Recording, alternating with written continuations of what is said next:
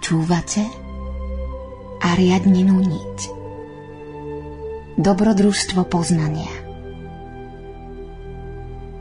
Spoznajme seba samých a spoznáme svet. Zapáľme v sebe obetavú vôľu a vyvedie nás ako zlatá niť z labyrintu neslobody.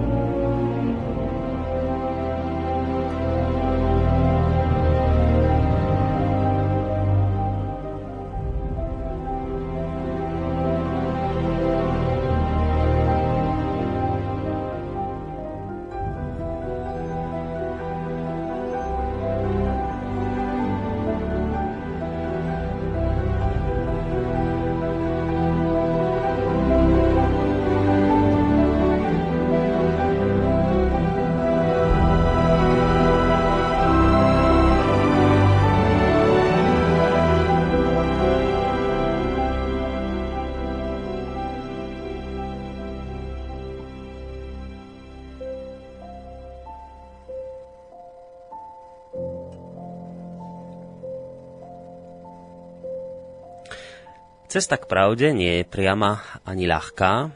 Začína sa pozorovaním a experimentami, ktoré poskytuje e, súrovina a tu treba ďalej spracovávať. Tvoria fakty a na rozdiel od ropy či železnej rudy sa fakty spracovávajú ľudským mozgom. Ako treba fakty spracovávať, aby sme dostali nové poznatky, to sa ľudia učili po 10 tisíce rokov vývoja myslenia.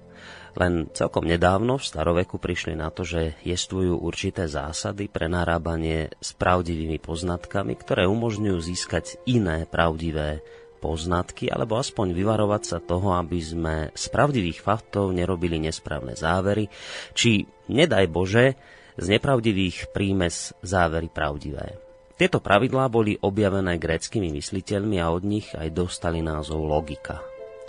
Používanie logiky je iba nutným predpokladom, aby sme sa k novým poznatkom mohli dopracovať, ale logika zďaleka na odhalenie pravdy nestačí. V každodennom živote sa neraz musíme brániť pokusom, ktorými mnohí ľudia chcú ovplyvniť naše názory, konanie a emócie. Často ich k tomu vedie snaha po ich vlastnom prospechu. Na tieto ciele málo kedy používajú logiku, väčšinou heslá, vágne zo všeobecnenia, otrepané porekadlá apelujú na naše zvyky a stereotypy. Ak sa máme pred všetkými týmito útokmi na našu dôverčivosť ubrániť, máme veriť len na základe dôkazov, robiť iba to, prečo máme dobré dôvody a naše pocity a postoje majú byť v zhode s hodnotami, ktoré hlboko uznávame a s pocitom zdravého sebavedomia. Príjemný dobrý podvečer, vážení poslucháči. Vítajte pri počúvaní ďalšieho dielu relácie Ariadnina Niť, ktorého úvodné slova som si zvolil z istého internetového portálu, na ktorom sa vedú vášnivé polemiky o vede, o viere a o ideológii. Túžime poznať pravdu, chceme vedieť, ako svet funguje, aké miesto v ňom zohrávame, chceme poznať zmysel toho všetkého, čo nás obklopuje. Pocit zmyslu ako akúsi hybnú silu všetkého nášho snaženia definoval už v minulosti známy a aj v tejto relácii častokrát spomínaný rakúsky neurolog a psychiatr Viktor Frankl, ktorý tvrdil, že k morálnemu správaniu nevedie človeka žiaden put, ale si ho dobrovoľne vyberá. Hľadanie zmyslu v živote je tak podľa jeho tvrdení hlavnou zodpovednosťou každého človeka. Nezodpovedanou otázkou však v tejto chvíli ostáva to, ako správne hľadať zmysel.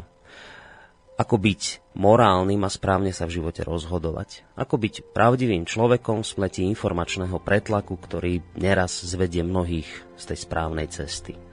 Ako sa postupne dopracovať k hlbšiemu poznaniu, ktoré dáva pocit zmyslu. Otázok v tomto smere by samozrejme mohlo byť veľmi veľa.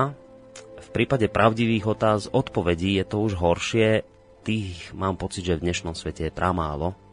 A aj preto verím, že minimálne relácia Ariadnina niť, ktorá sa práve v tejto chvíli začína, môže byť najmä pre tých z vás, ktorí si kladete tieto otázky, ako si oázou hlbšieho poznania. Príjemný podvečer a samozrejme aj nerušené počúvanie vám v tejto chvíli praje od mikrofónu a takisto aj spoza mixážneho pultu Boris Koroni. Čo je však e, ďaleko dôležitejšie v tejto chvíli je to, e, respektíve ten, s kým sa v tejto chvíli spájam prostredníctvom našej Skyblinky. No a tým človekom je Emil Páleš, vedec a predstaviteľ sofiológie a pravidelný host relácie Ariadnina niť. Pán Páleš, príjemný dobrý podvečer vám prajem. Dobrý deň, prajem. No, takže spojenie funguje. Mám slniečko, tak hovorím deň. My tu máme trošku zatiahnuté, tak ja hovorím podvečer. Ale v každom prípade je piatok a verím, že mnohí poslucháči si aj na základe toho, že už je krátko po 17. hodine a už pracovné povinnosti už sú za nimi, tak verím, že si v tejto chvíli nájdu e, čas, konkrétne 3 hodiny, na to, aby mohli počúvať našu reláciu slova a hudby. No a ja teda verím, že konec koncov, tak ako v každom dieli, tak aj tentokrát sa do tej našej diskusie zapoja či už prostredníctvom mailov. Vlastne tam už môžete v tejto chvíli adresovať otázky na Emila. Tá adresa je studiozavináč.slobodnyvysielac.sk Môžete ich adresovať už v tejto chvíli aj na facebookovej stránke našej a číslo telefónne to vám dáme do pozornosti až v záverečnej, teda tej tretej hodine. Pre nových poslucháčov poviem, že platia tu pravidlá, že v prvej časti relácie sa rozprávam s Emilom len ja, v druhej časti už môžete e, sa pripojiť aj vy prostredníctvom mailov, no a v tretej e, časti vám dáme, ale samozrejme tá druhá časť má otáz, v rámci otázok k téme, ktorú riešime, teda v druhej časti tejto relácie. No a tretia časť, tretia hodina tejto relácie, tá už je vyčlenená akýmkoľvek otázkam, aj tým, ktoré nebudú súvisieť s témou, ktorú budeme dnes rozoberať. Toľko teda na úvod z mojej strany. Pán Páleš, ja vždy začínam samozrejme túto reláciu takou otázkou na vás, alebo respektíve takou výzvou, aby ste zhrnuli to, čo sme pred, e, vlastne v tom predošlom dieli riešili, ale hneď v tejto súvislosti chcem povedať takú asi dôležitú vec, že tá minulá relácia, ona bola v podstate výnimočná, pretože sme ju nerobili cez Skype, ale vy ste vlastne boli tu priamo u nás v klube Slobodného vysielača. No a práve v tom čase sme riešili tému a vy ste v podstate už aj odpovedali na časť otázok, ktoré som aj uviedol v tomto svojom úvode. My sme sa pra- totižto pred tými dvoma týždňami, myslím, bavili o princípoch hľadania pravdy v dialógu. No a ak by sme mali teraz túto našu trojhodinovú vtedajšiu diskusiu skoncentrovať do asi vyjadrenia toho najdôležitejšieho, čo zaznelo, čo by to bolo, respektíve teda o čom predovšetkým bola tá minulá relácia? A, no, ja si to vlastne nepamätám. ja by som si musel vyťahnuť tie poznámky, že čo som tam mal za body. No. Uh, viem, že sme sa rozprávali o tom, že som tam mal niekoľko tých takých mojich pravidiel, mm. ktoré sa usilujem sformulovať, že akým spôsobom človek má uvažovať, viesť dialog a správať sa v tom dialogu, tak aby, aby výsledok tej komunikácie medzi ľuďmi bolo, bolo, bolo približenie sa k pravde. O tom sme hovorili, nie? Áno, a pozitívne vlastne bolo na tom stretnutí, okrem iného aj to, že sa aj vo veľkej miere zapájali naši tunajší poslucháči, ktorí teda prišli na túto vašu prezentáciu, túto vašu prednášku. A do značnej miery ich táto téma zaujala, čoho som bol potom svetkom aj neskôr, že mi ešte posielali mnohé maily, že sa im to páčilo a tak. No ale vlastne to hľadanie pravdy aj v tej relácii ste to naznačili pred dvoma týždňami, že v živote človeka je veľmi dôležité, každý túži nájsť tú pravdu v živote. No a jednou z inštitúcií, ktorá teda má doslova, by som povedal, hľadanie pravdy v náplni svojho poslania, alebo je, neviem, že mala by to robiť naozaj z titulu svojej funkcie, tak e, tou inštitúciou, alebo teda tou oblasťou je veda.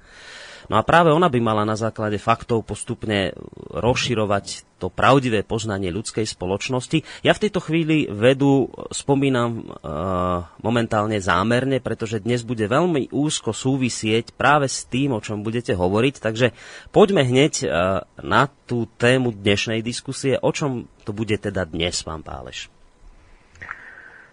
No ja som si dal trošku práce a som spracoval tému, čo som už chcel dávnejšie. Už roky som si robil poznámky a týka sa to vlastne veľkej otázky, ktorá mňa motivovala od začiatku.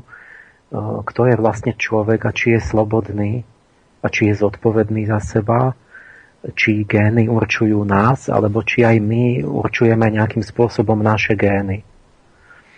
Mm-hmm tým som začal aj, aj keď, keď som začínal písať knihu, tak začínam v prvej kapitole to otázkou, že či sme predurčení našimi génami a, a tým pádom by sme nemohli nič robiť proti našim určitým sklonom a vlastnostiam. Mm-hmm. A e, na túto tému vlastne sa v posledných no, možno 10-20 rokoch odohrali veľké veci, lebo vzniklo nové vedné odvetvie epigenetika, uh-huh. ktoré do toho vnieslo úplne iný rozmer, ktorý, v ktorý ja som dúfal a som ho veril a pred, predvídal, že, že, že tam je. A tak vám chcem urobiť taký, taký príbeh akoby z tých dejín vedy uh-huh. o zápase medzi lamarkizmom a darwinizmom. O, to, je, to je taký oblúk 200 rokov že by sme sa pozreli na, na ten zápas, o, na ten boj, o túto otázku, že mm. aký je vzťah medzi genet, genetikou a človekom. Uh, na to boli rôzne názory a práve keď v tých, v tých dejinách vedy je to krásne poučné, že keď sa dívame nie na výsledok nejakých myšlienok, že vždy sa niečo učí v učebniciach, že je to tak, keď dostanete len ten výsledok, tak je to také, že sa to máte naučiť na spameť a veriť tomu. Mm-hmm ale keď e,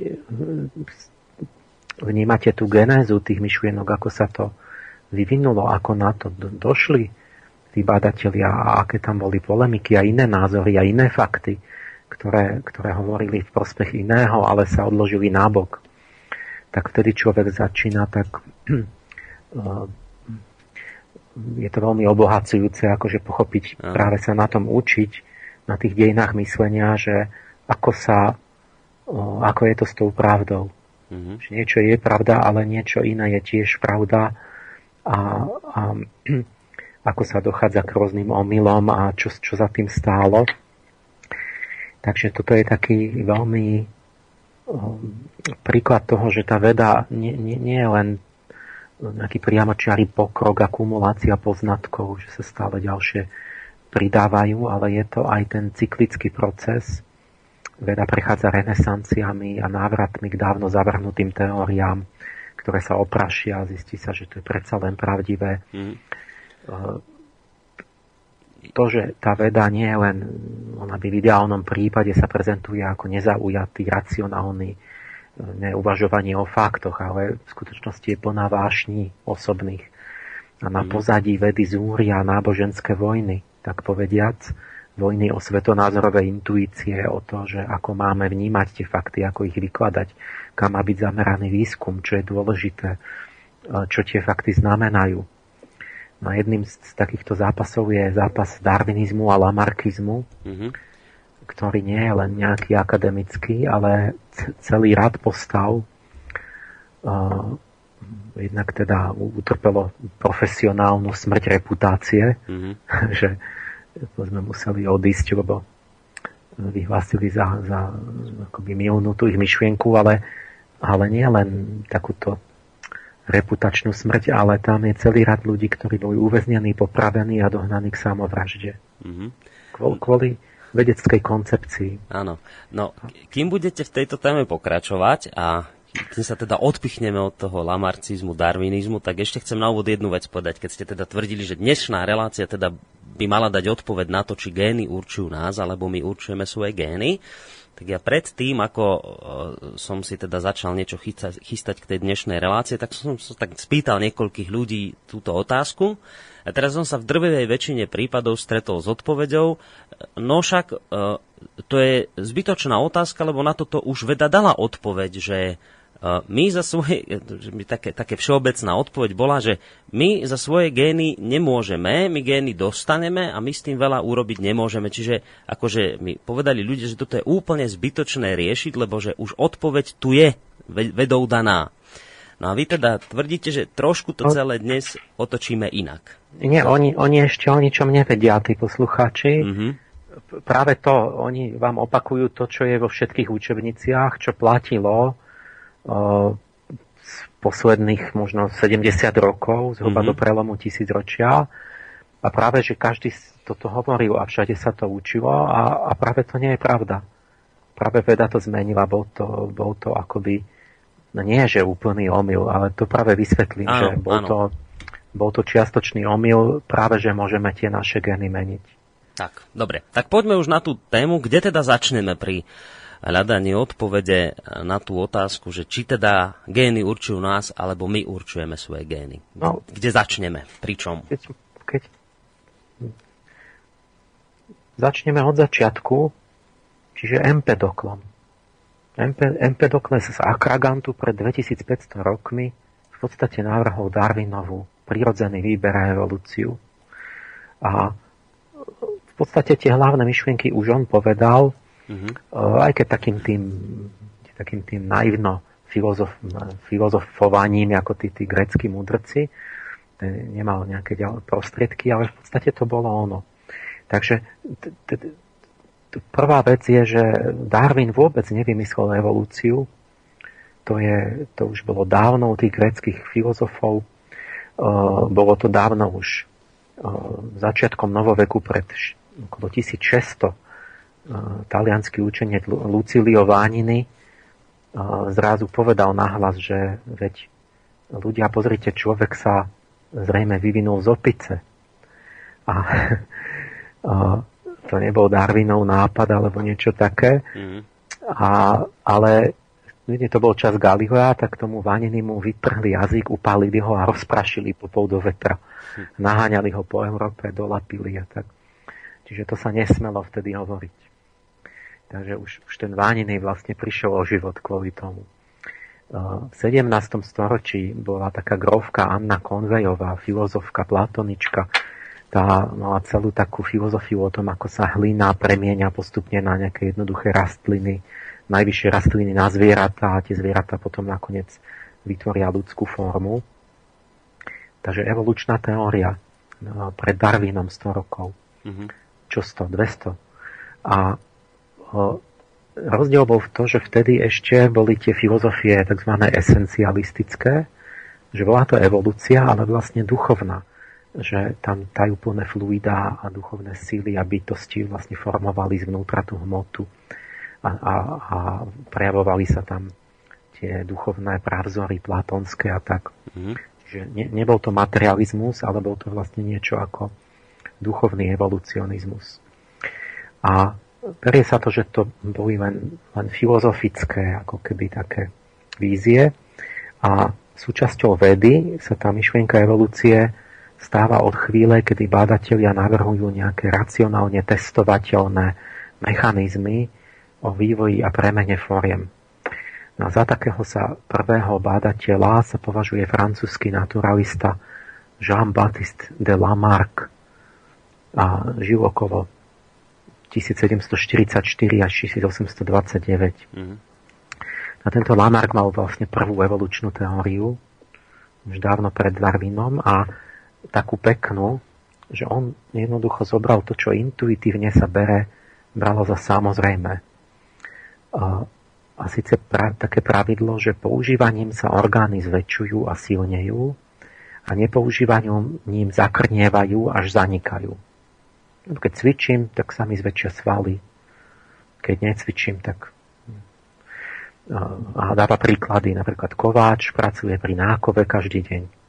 Tak všetci vieme, že zosilnejú mu svaly, ale presne tie, ktoré používa, ano. ktoré sú namáhané, aj tie úpony svalové. E, hneď sa mu mení štruktúra kosti, spevnia sa tie kostené vnútri kosti, tie, tie výstuže presne v tých, tých smeroch, kde je záťaž na tú kosť.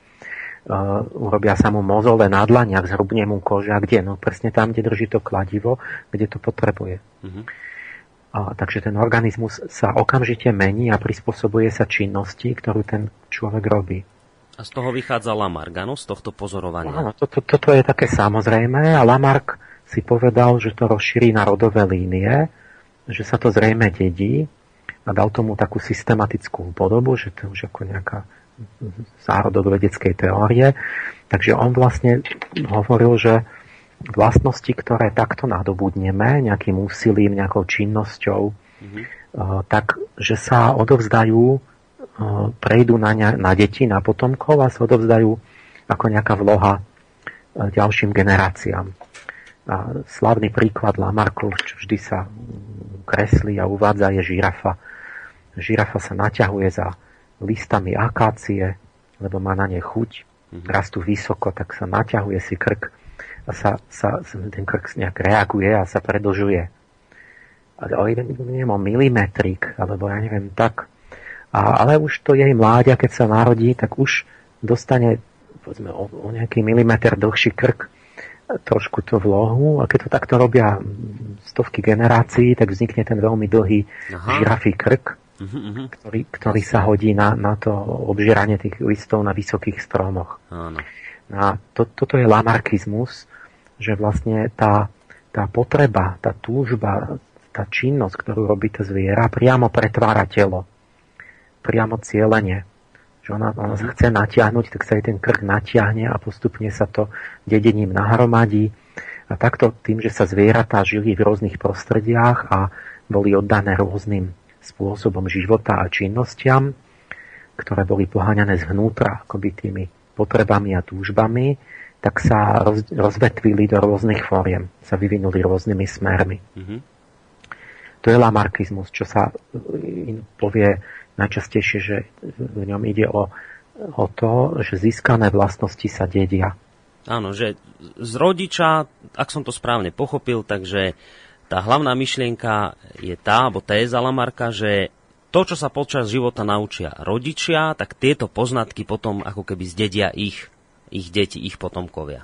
To tvrdí áno, Lamarck, áno. dobre. Lebo, lebo potomkovia dedia po rodičoch. Mm. To vidíme, že nejaké gény, ale, ale potom sa tvrdilo, že nededia nič, čo ste za života získali. Áno. Čiže ja môžem cvičiť ako blázon celý život, môžem mať zlatú medailu na Olympiáde a za to môj syn nebude o nič zdatnejší športovo.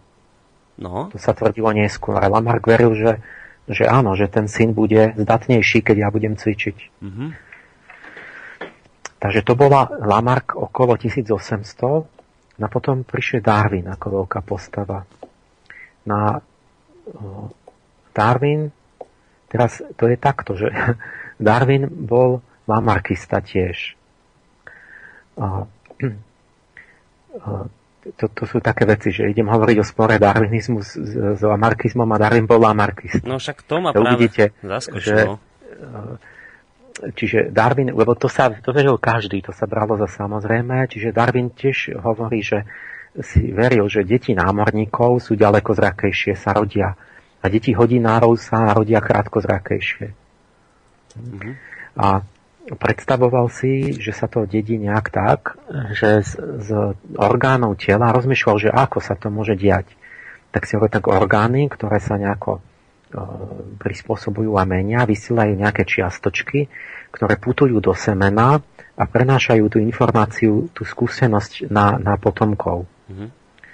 A teda oni nemali poňatia, že, že, že aké čiastočky a kde sú a tak tak špekulovali, že keby to bolo v krvi, tak potom keby ste robili transfúziu krvi niekomu, tak od toho darcu by na toho by ten, to dieťa tej matky mohlo mm-hmm. sa objaviť nejaké znaky dedičné. Áno, áno.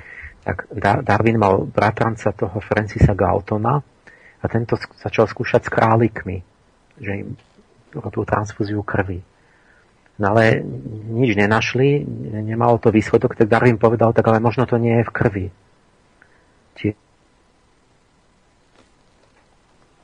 Takže oni boli v situácii, keď 1859 Darwin vydal to o pôvode druhov, mm-hmm. tak hrala dedičnosť v tej evolúcii, ale oni nemali najmenšie tušenie, že ako sa tá dedičnosť odohráva. Mm-hmm. A v tom, v tej chvíli už Gregor Mendel v Brne, v kláštore, augustínianský mních, práve už objavil zákony genetiky, robil pokusy s hrachom s krížením hrachu. A takže Mendel to vedel, ke, keď oni to potrebovali, mm. lenže Mendel išiel s tým papierom na túto, u nás na Rakúsku učenú spoločnosť a oni povedali, že to nie je zaujímavé a nikam sa nedostal a svet sa o ňom nedozvedel 40 rokov, až do roku 1900. A a tak vlastne Darwin mal v tej svojej teórii Lamarkovskú dedičnosť ako súčasť bez problémov. Čiže toto uznával aj Darwin, to, Aha. že sa skúsenosť rodičov dedí na de- ide na deti. Toto aj on uznával, aj Darwin. Presne ako Áno, Lamarck. ale, mhm. ale posunulo sa do centra pozornosti niečo iné. A to, to, to typicky darwinistické a to bol iný evolučný mechanizmus, prírodzený výber. Čiže selekcia namiesto adaptácie ten, ten, v tých Lamarkových očiach išlo skôr o to, že tie tvory sa prispôsobovali tým, že sa snažili a cieľene sa zlepšovali tým smerom, ktorým sa cvičili. A u tých, o to, v tých Darwinových očiach už, už išlo skôr o náhodnú variabilitu a likvidáciu nepodarkov. Čiže on už v centre bolo to, že sa náhodne menia tie genetické nejaké zmeny, odchylky, variabilita takzvaná. A E, väčšinou ale tak náhodne, naslepo a e, tí, tí menej zdatní, tie, tie nevhodné variácie vypadávajú z hry tým, že prehrávajú v súťaži o život. Prehrajú. V súťaži o priazen samice, o potravinový zdroj, sme dobehne tam neskôr, alebo v súboji s dravcom, nie je dosť rýchly. Takže majú menej potomstva, nakoniec vyhynú. Takže tam akoby len je, že Darwin, Darwin mal pred očami iné v centre, uh-huh. aj keď toho Lamarka uznával, tak začal o inom rozprávať. Ano. A keď pozeráte na toho, že aký duch stojí za, tak si uvedomíte, že za Lamarkom stojí duch francúzského osvietenstva s predstavou neustáleho pokroku a vzdelania ľudstva a všetkého života, že sa vzdelávame, pokrok, pokrok a tak. A za Darwinom je duch anglického kapitalizmu a kolonializmu, kde slabší nedokáže konkurovať a vypadáva z hry. Mm-hmm. Jasne. To je akoby iný, in, iné, vlastne iná nálada zrazu. No a takto, takto to, to bol ten pôvodný darwinizmus a potom 1800 tie, tie 30-40 rokov okolo 1900 nastalo tzv. zatmenie darwinizmu ten, toho pôvodného, lebo bolo tam plno veci, ktoré boli problém a veľa kritiky aj. A nielen náboženské zdesenie, že teda je to nejaké proti Biblii, ale bolo veľa vedeckých námietok. Ja by som vás len trošku zastavil, zase si to teraz potrebujem poukladať teraz trochu vo svojej hlave, aby sme mohli ísť ďalej, že teda takto, že Obaja tvrdili to isté, že teda dedičnosť z rodičov ide na de- teda skúsenosti z rodičov na deti, na potomstvo. No, len rozdiel bol teda podľa toho, čo hovoríte v tom, že teda Darwin tvrdil, na rozdiel od Lamarka, že alebo teda za dôvod evolúcie označil prirodzený výber, teda to, že každé zviera sa snaží ako rozšíriť E, to najkvalitnejšie potomstvo, prirodzený výber. Kým Lamarck teda tvrdil, že hybnou silou rozvoja druhu nie je prirodzený výber, ale prispôsobenie sa druhov životným podmienkam, že sa, že sa snažia e, tie zvieratá ako keby, alebo aj ľudia, zdokonaliť evolúciou. Ak som to dobre pochopil. To je, to zdá jemný rozdiel a uvidíte, čo sa z toho vyvinie že Darwin ne, sa nesnažil popierať tú Lamarkovskú mhm. dedičnosť, mm-hmm. ale dostala sa na, na to centra pozornosti iné, že dôraz bol inde. No dobre, a v tej a dobe... U Lamarka si predstavte, že by všetky zvieratá sa len tak ako stále zlepšovali nejakým smerom a vlastne on nehovoril o tých vyhnutiach. Áno. A akoby je to cielené, to zlepšenie. U Darwina už hovorí o náhodnej variabilite a o tom, že sa vlastne hubia tie nepodarené náhodné variácie a tak vlastne dochádza k selekcii tou, tou likvidáciou tých, tých, ne, tých, tých nepodarených akoby variant. Mm-hmm. Dobre, tomu rozumiem. A ešte sa chcem opýtať, a, a z týchto dvoch uh, názorových táborov sa teda uh, niektorý z nich ukázal ako ten života schopnejší, že vyhral, alebo tieto boje medzi nimi trvali dlhú dobu? No toto ešte, ešte teraz ešte sa nebijú. Vidíš, Darwin Aha. ešte sa nebije s Lamarkom. Ja musíte pozerať, že jak sa to vyvinie teraz ďalej. No ale už nesúhlasia v tejto veci spolu. Tak jeden hovorí prirodzený výber, ešte, druhý... Ešte nehovorí No Lamarck už nežil, keď žil Darwin a Aha. Darwin Lamarka ešte nepopieral, ale uh-huh. hovoril o niečom inom vlastne už. Uh-huh. No a teraz, teraz to, to, je, to je to fascinujúce, ten, ten vývoj, že, že jak, jak sa dejú tie, ten vývoj tých myšlienok a prečo. Že ten darwinizmus mal plno všetkých námietok a ťažkostí. Jedna vec boli tie prechodné články, a, že podľa Darwina všetko sa malo tými drobnými odchylkami zmeniť, aj podľa Lamarka, uh-huh. že po kuskoch, po milimetrikoch sa trošku posunie, posunie, posunie a to, čo bolo výhodné, tak sa posúvalo stále ďalej. Akože menili podobu zvieratá. A, a teraz ale iní ľudia, napríklad Cuvier, čo bol súčasník Lamarka najväčší biolog, uznávaný, ten hovoril, že druhy sa nevyvíjajú, že sú nemenné a že iba pri nejakých katastrofách vznikli a neviem ako, že ich Boh stvoril alebo čo mm-hmm. a že sa nevyvíjajú. A teraz, prečo to tvrdil? No lebo to videl v tých skamenelinách. Že videl tam zlom, zrazu iné zvieratá a potom stále rovnaké. Mm-hmm. Že dneska vám povie niekto, kto, že keď sme evolucionisti, že ten kuvier mohol byť taký, taký hlúpy, že, že je jasné, že proste sa menia tie druhy z jedného druhu na druhý, na iný. A no on to hovoril, pretože nebol hlúpy, pretože to videl a pretože mal pravdu. Aj ten Lamarck mal pravdu, aj Kuvier mal pravdu, boli veľkí odporcovia. No ako mal? No, no je pravda, že, že je evolúcia, že každý druh sa vyvinul z iného, mm-hmm. A Kuvier mal tiež pravdu, že, a to, to sa vlastne uznalo až v 72. roku, sa bola teória prerušovanej rovnováhy,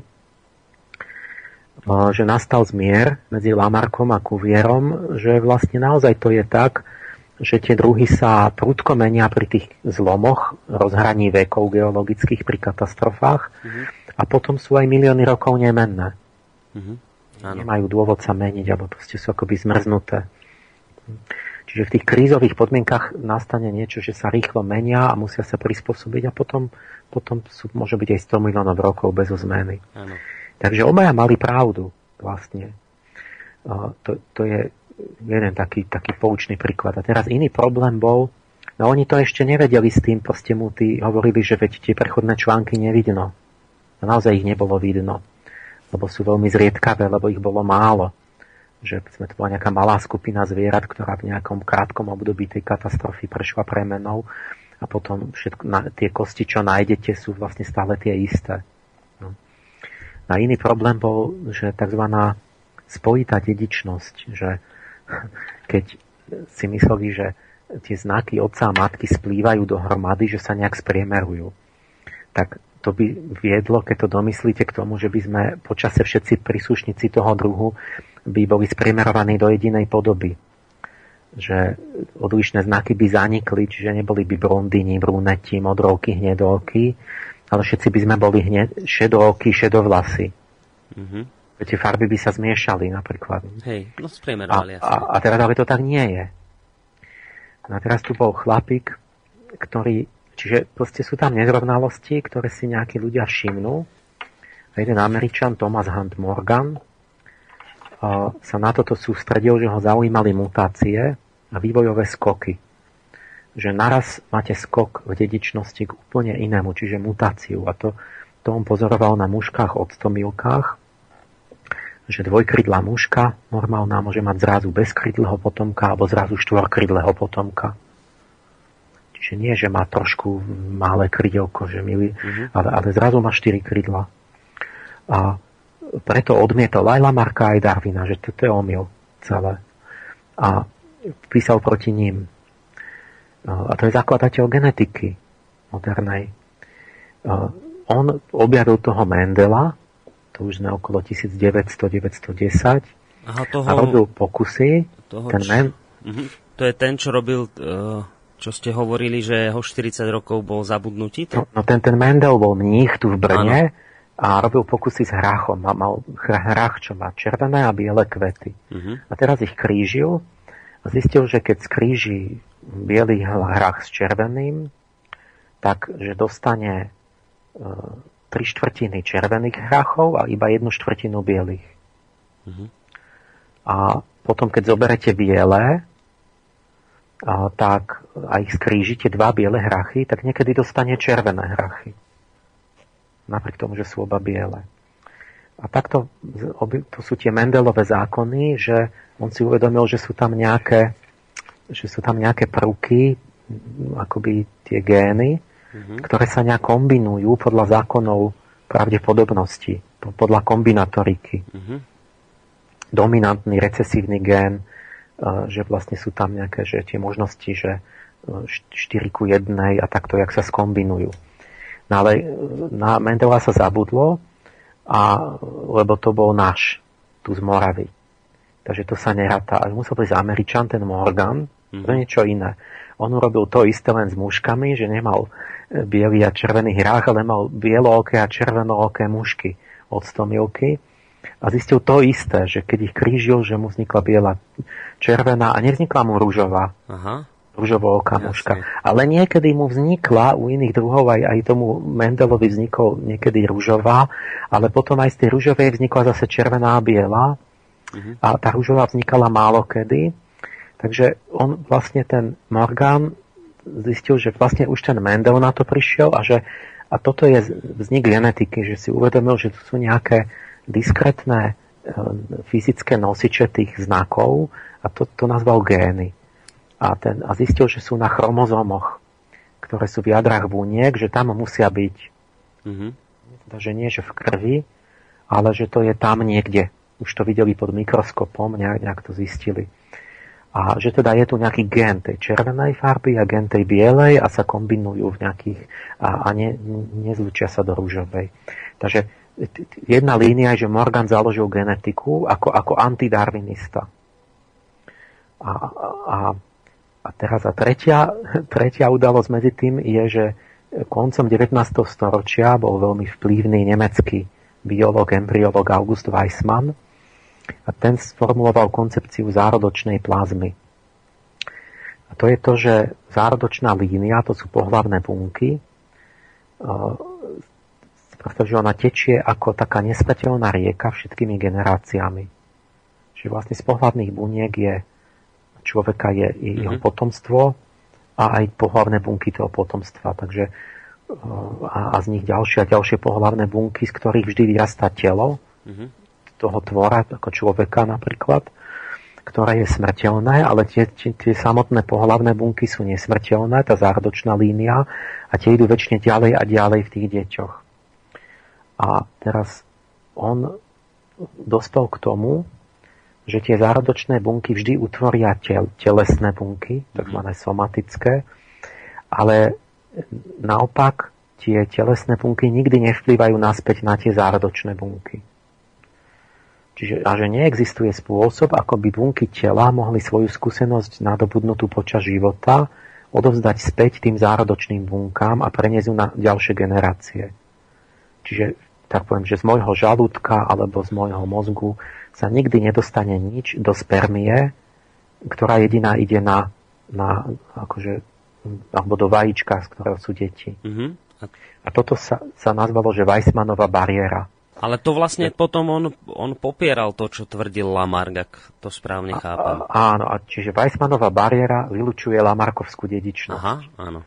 Či, čiže nič z tela, čo by ste s ním robili, hoci ako zdokonalíte, sa nedostane späť do spermie a vajíčka a preto je, lebo tam je tá Weissmanová bariéra. Uh, a teda Lamarck od, od Weissmana Lamarck je nemožný. Nie, mm-hmm. nie, nie je to možné. Áno, rozumiem. A, a Weissman robil pokusy vedecké, odrezával myšiam chvosty, aj, aj deťom, deti tých myší chvosty a keď už 20 generácií odrezal chvosty myšiam, tak zistil, že stále sa ešte nerodia myši bez chvostov, dokonca, že ani o trochu sa im tie chvosty neskratili. A toto sa začalo uvádzať ako dôkaz proti lamarkizmu, hoci to dokazuje iba to, že, že vonkajšie zmrzačenia sa nededia. Že keď prídem o nohu, tak syn má zase dve nohy. Mm. Nie, že to nejako ne, ne, nebol moc dobrý dôkaz, ale bola taká nálada, že teda tie myši nemajú chrčie chvosty a že Lamarck sa mýlil. A teraz týchto, tieto tri prámene sa dali dohromady, čiže tá Mendelovská genetika toho Morgana, Weissmanová embryológia a tie pôvodné Darwinové názory a vytvoril sa tzv. moderná evolučná syntéza nazývaná neodarwinizmus. To je v 30. 40. roky 20. storočia. Mm-hmm. Čiže títo, tra, tieto tri veci, čo si pôvodne odporovali, sa dali dohromady, ale s vylúčením lamarkizmu. Toho vyhodili von. Mm-hmm. Lebo tam bol ten Weissman. A odvtedy, a, a toto zvíťazilo vlastne pred polkou 20. storočia, a to je ten neodarwinizmus, čo my poznáme z učebníc. A k tomu sa pridalo ešte, že v 53. objavili tú dvojitú špirálu DNK. E, a, a, a ten neodarwinizmus, to je to, čo hovorili tí poslucháči, čo sa učilo. Mm-hmm. Ten, ten má taký charakter, že to je ako ruská ruleta alebo lotéria ale taká ruleta, že máte plný zásobník, všade náboje, okrem jedného prázdneho. Čiže všetci sa zabijú, iba jeden má šťastie. to je t- t- taký duch v tom neodarwinizme, že lebo tam sa vychádza z toho, že tie nové variácie génov vzniknú náhodnou kombináciou rodičovských génov mhm. a zriedkavo mutáciami, čiže vlastne iba keď nastane porucha kopírovania toho DNK, a všetky tie variácie sú slepé, nezmyselné, neriadené a takmer vždy potom sú smrteľné, neužitočné alebo aspoň škodlivé alebo pri najlepšom neužitočné. A iba veľké šťastie, keď, keď má ten tvor a čaká milión rokov, tak tie gény náhodou náslepo vytvoria nejakú šťastnú kombináciu, ktorá je životaschopná a tá sa začne dediť, ale, ale medzi tým musel všetkých hubiť. Mm-hmm. Lebo všetko boli nepodárky. Čiže veľmi neefektívny spôsob ako pri vývoja. A, a žiadna skúsenosť ani zručnosť nadobudnutá počas života sa nedala odovzdať z rodiča na potomka. Čiže keď sa rybička narodí malá z nejakej ikry, tak ona nič, vôbec nič nemala z toho, že jej rodičia sa povedzme už naučili vyhýbať nejakému dravcovi alebo preskočiť vodopad mm. v rieke alebo niečo. Proste ona zase nevedela nič, začínala od nuly. A tým nastal taký, tak, taký obraz evolúcie, kde ten jednotlivec, jeho osobnosť, vôľa, skúsenosti prestali byť dôležité. A dôležité bolo len to množenie a kríženie génov. Iba to DNK. Mm-hmm. A tie, tie náhodné kombinácie a tie, tie matematické zákony tej, tých, tých, tých tých selekcií a toto vyvrcholilo tzv. to viedlo vlastne ku genocentrickému pohľadu.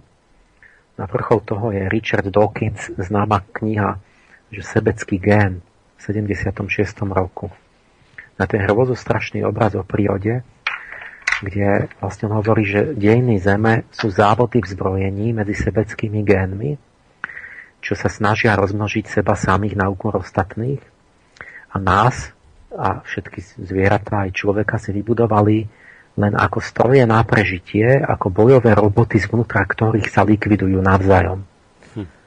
Čiže aj môj mozog, moje myslenie, moje orgány, to všetko je len bojový robot, v ktorom vnútri sedí ten sebecký gen a používa aj moju chytrosť vlastne posledným účelom je, že on chce vyhubiť e, nejaké, nejaké, nejaké inú líniu genetickú. A ja, ja na to slúžim, vlastne moje inštinkty a tak. Čiže to je hororový obraz. A to kto tento obraz no. vytvoril? To som nezachytil. No, to, toto je Richard Dawkins, Aha. to je známy biolog, ktorý je tak, taký sa stal kontroverzný a známy, že poslednú knihu, čo napísal, je, že e, nejakú takú, že, že vlastne biológia priniesla, že neexistuje Boh. Že, že dôkaz, že uh-huh. nejakú takú knihu. Tuším, že ilúzia Boha, či čo sa to, jak sa to volá, neviem. Čiže on má takéto super neodarwinistický taký, taký exponent toho, že vlastne je to tu všetko iba ten súrový boj o prežitie, ktorý je strašne chytrý a zlomyselný a, a neludský. A, a to sa potom úplne vylučuje s nejakou vierou v nejaké dobro alebo v nejakého ano. boha alebo čo. A toto je všetko v rámci toho neodarvinizmu, ktorý ste hovorili. To, toto je ako keby to taký výkvet toho neodarvinizmu, že kam to viedlo uh-huh. V, tých, v, tých, v, tých, v tej druhej polke 20. storočia. No a v tej dobe už môžeme hovoriť o nejakom definitívnom porazení lamarkizmu? Že toto na základe tých, tých spojení tých troch vecí, o ktorých ste hovorili, že ten Mendelejovská genetika, teraz ten Weissman s embryológiou a plus No, tie čo, čo sa názor... dialo s lamarkizmom medzi tým? No. Teraz sa vrátim, že rodil sa tento neodarvinizmus, ale medzi tým začiatkom 20. storočia, okolo toho 1900 sa diali po, paralelne mnoho iných vecí. Uh-huh. Čiže napríklad taký Theodor Eimer sa zaujímal o, o, o začnem túto Hans Dries, že on rozrezal povedzme zárodok ježovky v ránom štádiu a teraz zistil, že sa nevyvinú dve polky tela ježovky, to je nejaký ježko, ale dve celé. Že keď pomiešal tie bunky, tak vlastne si uvedomil, že ten vývoj embrya nie je nejaký mechanický program, ale že aj keď tam celé to tam pomotáte, tak ono sa to znova zorientuje samo. A tak stal sa vitalista, začal veriť, že tú hmotu organizuje nejaká životná sila, inteligentná. Potom Eimer, vo ďalší smer sa zaujímal o tzv. ortogenézu, že pozoroval v skamenelinách, že príroda nerobí nejaké chaotické variácie všetkými smermi, ale že sa často bol taký dlhý rad, že sa priamo určitým smerom vyvíjali zvieratá. Povedzme, že z nejakého zvieraťa sa po 20 miliónov rokov stále stával viac a viac kôň. Mm-hmm.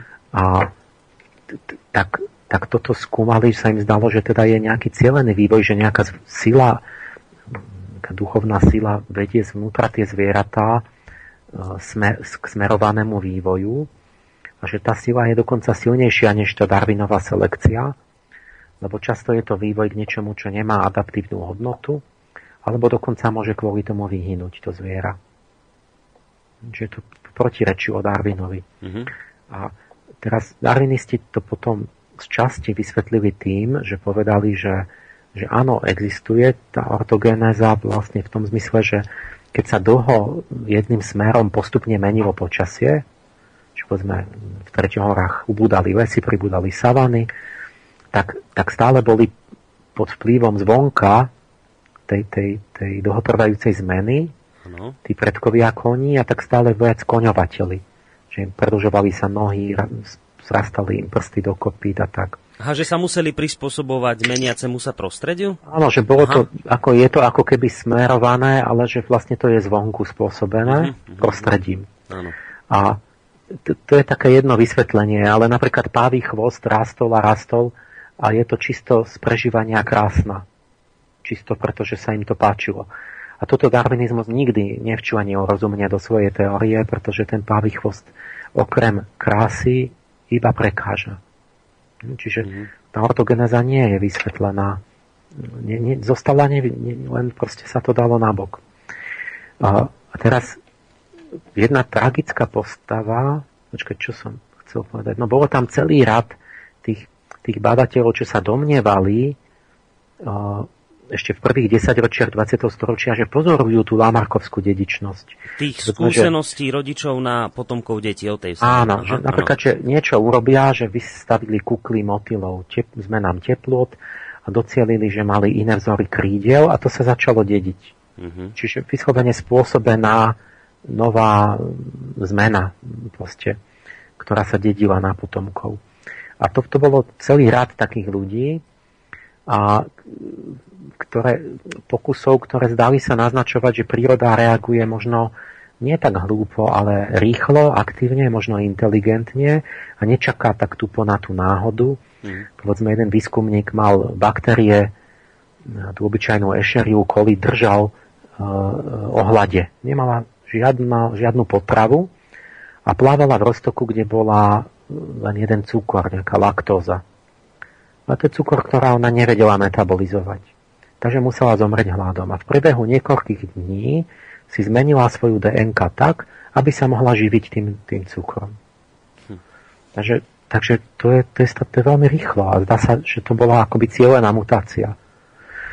A ta, takýchto vecí bolo veľa, ešte v tých prvých desaťročiach. A jeden, Čiže jeden počkajte, taký... že to popieralo tú darvinovskú teóriu toho, že je to taká kombinácia náhodná, uh, dlho, čo ste vy hovorili, že je to ten revolver naplnenými nábojmi? Či to, či to nie, no áno, lebo je... tá, tá baktéria, keby, keby to malo byť podľa toho, že ona má slepo čakať na nejakú kombináciu DNK, tak by čakala tam 100 tisíc rokov, lenže ona by zomrela v priebehu týždňov, tá baktéria.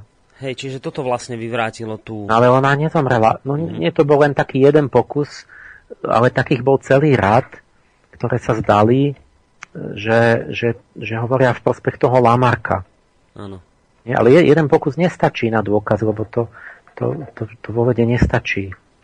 Uh, lebo to, až keď je veľa takých, akože, tak, tak, tak sa potom povie, že je to pravda, lebo mm-hmm.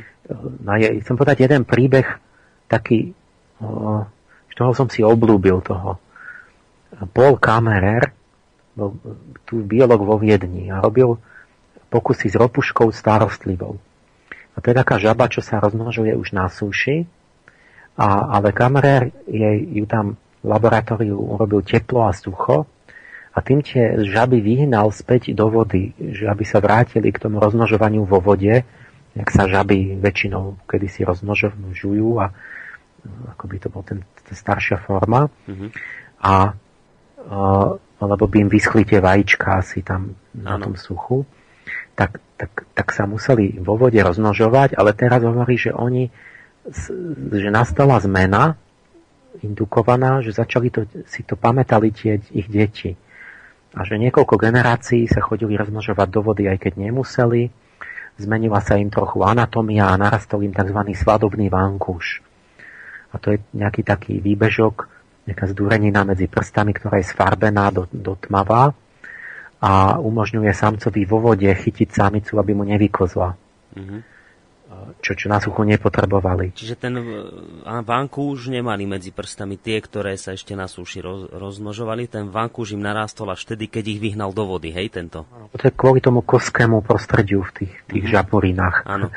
A, takže, takže Kamerák docielil akoby Lamarkovskú dedičnú zmenu a ukazoval tie žaby v Londýne a tak.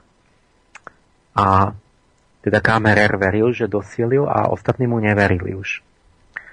Že to nemôže byť, lebo už vlastne sa ubralo to myslenie asi iným smerom. Je americký kolega, vedúci múzea Kingsley Noble, prešiel preskúmať potom nakoniec nejakú poslednú z jeho žiab e, sem, niekde asi do Viedne a odišiel, vyhlásil, že ten svadobný vankuš, že to je obyčajný atrament, ktorý tam injekciou akože dal žabám ten kamerer e, do tých prstov, čiže podvádzal. Jasne. Že tam našiel atrament. No a kamerer vyhlásený za podvodníka sa zastrelil za pár týždňov e, tuto niekde v Alpách za Viedňou jeho žaby sa dostali do múzea vedeckých podvodov exemplárneho, kde Piltdownský človek a tie také slávne podvody, tak tam bol kamer s tými svojimi ropuškami. Sa pokusil podviesť svetovú verejnosť tým, že dal tam atrament. A všetci verili, že sa teda mýlil a väčšina verila, že aj podvádzal. Hmm. Iba niektorí, ako Arthur Köstler, životopisci ho bránili tak, že hovorí, že sa síce mýlil, ale nepodvádzal, ale že možno mu ten atrament tam dali nacisti, ktorí ho nemali radi, lebo on bol Aha. komunista. Aha. Kamerer. A že ho chceli znemožniť. ale že mu verili, a len málo ľudí mu verilo, že vôbec poctivý. Mm-hmm. Ale v každom prípade to, to uh, bolo zase považované za dôkaz toho, že lamarxisti zase nemajú pravdu a že jednoducho toto, ten prenos skúseností z rodiča na dieťa neplatí a ten, čo no, ste už, už to bolo, že to je blbosť a už sa schylovalo, že teda lamarkistov vytlačali. Uh-huh. Ale ešte bol taká, taký, taký medzivývoj a to je strašne zaujímavé a poučné. Teraz už hovoríme, to je roku 26, keď sa ten kamerér za, zastrelil. A teraz prídu 30. 40. roky. A to je samajovské obdobie, tak všade začínajú tí diktátori. A teraz nastáva takáto vec, že, že zdánlivo ten Darwin a Lamarck, že ani, ani ste to nevedeli poriadne rozoznať, že čo hovorím iné, možno. A teraz, že ten iný duch za tým bol taký, že ten akoby tieň darwinizmu sa spojil s nacizmom na západe a tieň lamarkizmu, akoby ten zlý duch lamarkizmu s komunizmom na východe. Mm-hmm. Asi 20 rokov boli proti sebe a ešte bojovali z tých politických táborov. Ako? Darwinov syn ten, ten Darwinov e, bratranec, ten Galton, založil vedu, aplikovaný darwinizmus eugeniku. Čiže Darwin už povedal, že však my už každý gazda na, na uh, si predsa šlachti svoje, svoj dobytok a nebude rozmnožovať nejaké zlé kusy. A že jediný človek je taký blázon, že podporuje tých svojich všelijakých e, chorých a, a narušených a, a tak uh-huh. geneticky a že, že vlastne by tiež mal na to mysleť, že vlastne gény treba nejako zšľachťovať a očisťovať, tak ten Galton založil eugeniku, či ako nejaká náuka o, o gene, očiste génov, uh-huh. Že treba dbať o to, že kto má deti, kto nemá deti, aké, ako kto sa rozmnožuje, či idioti, alebo či nejakí inteligentní ľudia, tak zdraví. A Darwinov syn Leonard v roku 1912 až 1932 boli medzinárodné kongresy eugeniky. On tam predsedal. A, a na tom poslednom 32. roku adresoval svetu výzvu, že ak sa okamžite nezačne s tou očistou a selekciou génov, tak ľudstvo rýchlo zdegeneruje. Je to vážne.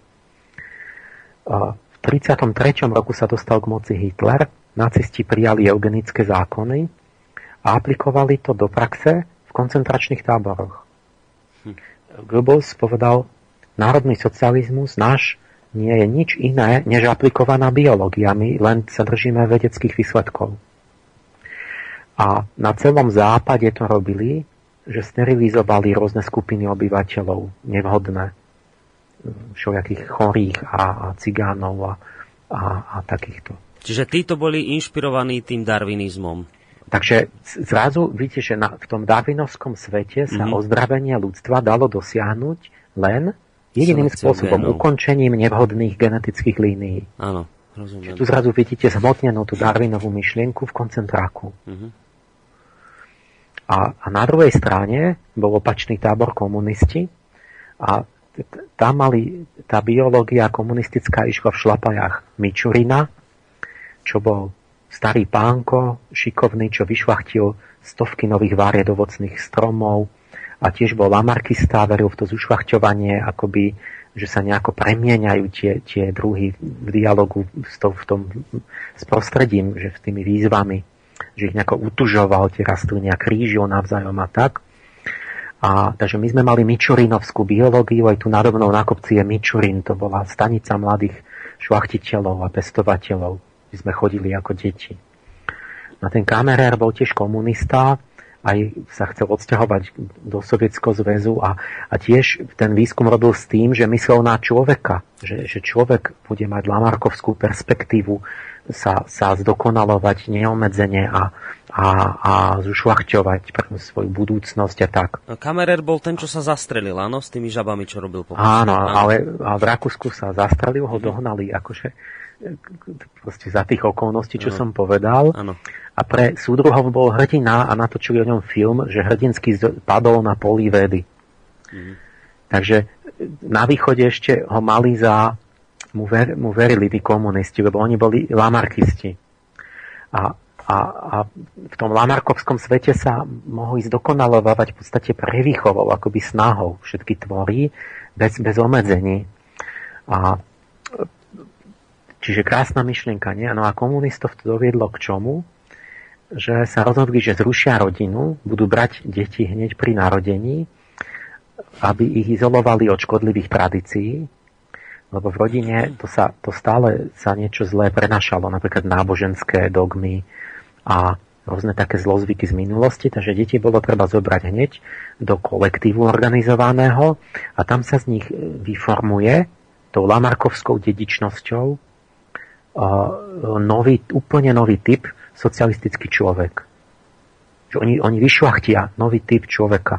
A preto v tom komunizme stále boli tie ideologické školenia a nástenky a prevýchova masová a stále hučanie, lebo tam sa verilo v ten determinizmus prostredia, že keď zoberete človeka, tak z neho môžete vyformovať jak z plasteliny, keď budete ho e, stále nejako, nejako podmienovať a motivovať a odmeňovať a prevýchovávať, tak z neho vy, vyrobíte nejakého úplne iného človeka. Mm-hmm. Jasne. Takže čiže... komunisti, tiež ten lamarkizmus dopadol demonicky, vlastne, lebo to sa naozaj robilo, sa brali 10 tisícky detí, ale potom bol asi taký veľký odpor, že to museli pustiť tú myšlienku, že, že nechali tie deti doma ale to, to bol ústupok, ten pôvodný plán komunizmu bol, že deti nemali vyrastať v rodine. Hmm, aby nepreberali zlé vzory od rodičov, ale jasne, jasne, v, v tom duchu lamarkovskom. No a ešte me, medzikatastrofa na našej strane bola, že, že Trofim Lysenko, diletant, chcel pokračovať v tom Mičurinovi a v 35. keď bol obrovský hladomor, tak slúbil Stalinovi, že on má metódu jarovizácie a že on strojnásobí úrodu. Že on akože naučí tie, tie pšenice a zemiaky, že budú rodiť hoci koľko. A, a tak, tak Stalin ho robil takým generálom agronomickým a kto bol proti Lysenkovi, tak išiel do Gulagu a tam zomrel. odporca vedecký. Takže takto mnoho tých ako Vavilov, proste čo bol nejaký človek, ktorý pozbieral semena, ako robil semennú banku z celého sveta, fantastickú prácu, tak ten umrel vo vezení. A tento lisenkizmus, samozrejme, že to bolo, bol taký pavedec, že toto nefungovalo, ale 20 rokov to viedol, až, až v 50. rokoch to začalo ustupovať a oficiálne v 64. to už bolo, že sa to zrušilo. Takže vlastne to bola taká medzi epizóda a v polke 20. storočia tým pádom neodarvinizmus celkom zvíťazil mm-hmm. s tým len, že na východe sa to oneskorilo kvôli tomu lisenkizmu. A, ale potom my sme kapitulovali, lebo ten Lysenko mal veľmi zlú vedu a neodarvinizmus ovládol svet v polke 20. storočia a lamarkizmus bol, bol vedecká hereza, a to potom odpísali úplne. A keď niekto o tom hovoril s serióznym tónom o Lamarkovi, tak vlastne bol odpísaný profesionálne, že, že, po, že vlastne že povedal, ja, Lamarkista, to, to je blázon a to je pavedec a to, to si nikto potom nemohol dovoliť. Aha. Čiže nastala taká tá atmosféra toho, toho automatického zapracovania. A na 10 ročia, možno 70, 50-70 rokov zavláda predstava toho neodarvinizmu. A to znamená, že celá dedičná informácia je zakodovaná len v tej postupnosti báz DNK a tá je nemenný mechanický program budujúci telo. DNK buduje telo, ale telo nemá žiaden spätný vplyv na DNK. To sa volalo centrálna dogma molekulárnej biológie. Dobre, tak dostali sme sa teraz do bodu, do polovice 20. storočia, kde už teda neodarvinizmus jednoznačne zvíťazil nad lamarkizmom, ktorý sa, teda lamarkizmus začal považovať za akúsi vedeckú herézu, za niečo, čo už ani netreba spomínať. A to, ako to ďalej pokračovalo, to sa dozviete po hudobnej prestávke. Keď tu pán Páleš spomínal rôzne tragické osudy ľudí, ktorí na poli vedy položili život, ako už uh, spomínaný pán uh, Kamerer, tak som sa rozhodol, že si zahráme takúto jednu vecičku. No a po nej samozrejme budeme pokračovať v našom rozhovore ďalej.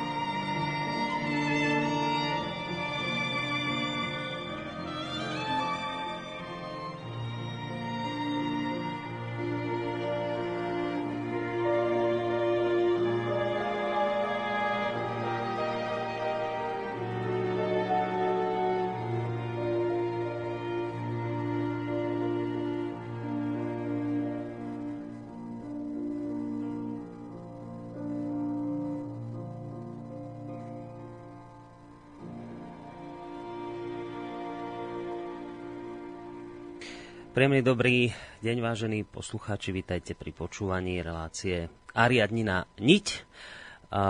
Prehúpli sme sa v podstate do e, druhej časti dnešnej relácie a to je informácia pre tých z vás, ktorí by ste, by ste sa chceli opýtať čokoľvek, čo súvisí e, s našou dnešnou témou, e, v, rámci ktorej teda pravidelný host, ktorého máme na našej Skyblinke, Emil Páleš, nadhodil otázku, že či teda určujeme svoje gény alebo sme nimi určovaní. Ak by ste akúkoľvek otázku k tomu, čo doteraz bolo v rámci tejto relácie povedané, mali nejakú už otázku, alebo by ste sa chceli čokoľvek opýtať, alebo vyjadriť nejaký váš názor, tak ho prečítame k tejto téme e, na maili. Tam ten nám môžete adresovať na adrese studiozavináč slobodnyvysielac.sk prípadne na našej facebookovej stránke. Ja len v rýchlosti e, poviem, že e, v rámci tej prvej hodinovky hovoril e, pán Páleš o Darwinovi a Lamarkovi, dvoch vedcov, ktorí v podstate tvrdili v istom zmysle to isté, hovorili obaja, že nejaké skúsenosti rodičov sa prenášajú na potomstvo, ale ten rozdiel bol v tom, že Darwin síce na jednej strane prevzal teóriu Lamarka o dedičnosti, ale jeho teória sa na rozdiel od Lamarka líšila v tom, že za eh, dôvod evolúcie označil prirodzený výber, kým Lamarck tvrdil, že hybnou silou rozvoja druhu nie je prirodzený výber, ale prispôsobovanie sa druhov novým životným podmienkam. No a to, rozho- ten, to rozprávanie eh, pred hudobnou prestávkou končil pán Páleš takým porovnaním toho, kde skončili priaznivci darwinizmu a lamarkizmu.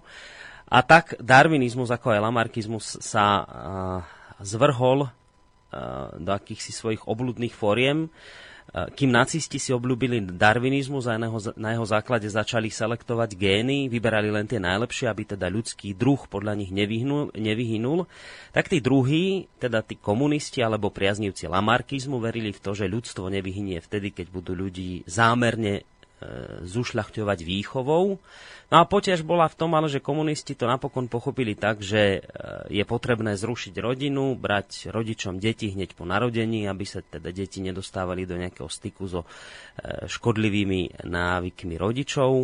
No a takýmto spôsobom chceli teda vychovať socialistický typ človeka. No a to, čo na záver teda pán Páleš povedal, bolo to, že už v tomto období teda môžeme hovoriť o tom, že napokon sa ten neodarvinizmus presadil a z, la, z, tomu, z toho lamarkizmu sa stala vedecká heréza. Tu by som niekde skončil ja a nechal pokračovať pána Páleša, že ako to no, teda ďalej vyzerá. Sme e, druhá polka 20. storočia, uh-huh. že neodarvinizmus úplne zvíťazil a bol v naprostom rozpore s Lamarkovskom, s tým Lamarkom, čiže Lamarkovská dedičnosť bola e, vylúčená.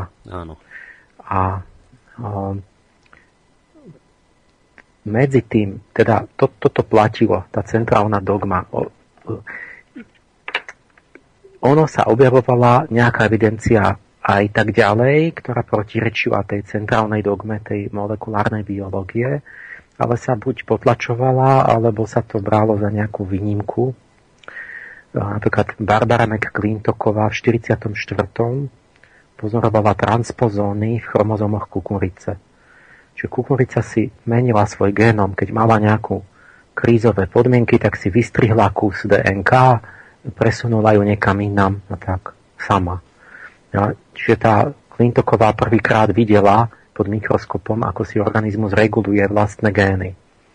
A, ale ju prehľadali, nevšimali si ju. 40 mhm. rokov si musela počkať na Nobelovú cenu za toto. Ďalší tak, taká výnimka z tej centrálnej dogmy bol objav reverznej transkriptázy a retrovírov. To je taký enzym, ktorý robí presne opak toho, tej dogmy, že on zapisuje z tela informáciu do e DNK. Ale to sa, to sa to bolo v 70. roku a to bolo taký, len taká lastovička, že ako nie, nie, niečo, ne, nejak, nejaké vynimočná, akože jedinečná vec, že, že to nebolo ako ešte. Takže až do, do konca 20. storočia vlastne akoby ten neodarvinizmus vládol. Mm-hmm.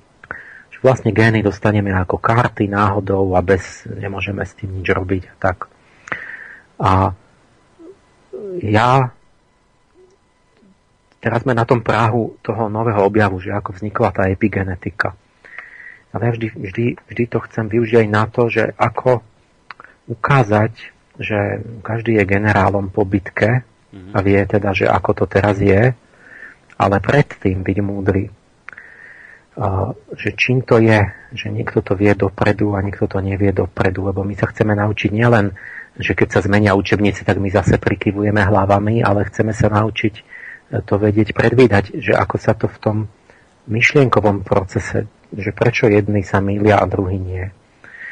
Tak ja, ja vlastne prednášam verejne 25 rokov od tej nežnej revolúcie a vtedy o epigenetike ešte nebolo nič počuť v 90. roku a tak ako som sa ja díval na tú biológiu. Ja som vlastne rozprával veci, ktoré vyznievali, že, e, že vlastne som diletant, pretože odporujem autoritám a v skutočnosti som ja predvídal vývoj biológie lepšie než tie, e, než tie kapacity, vlastne, ktorí boli odborníci na, ten, na tú oblasť.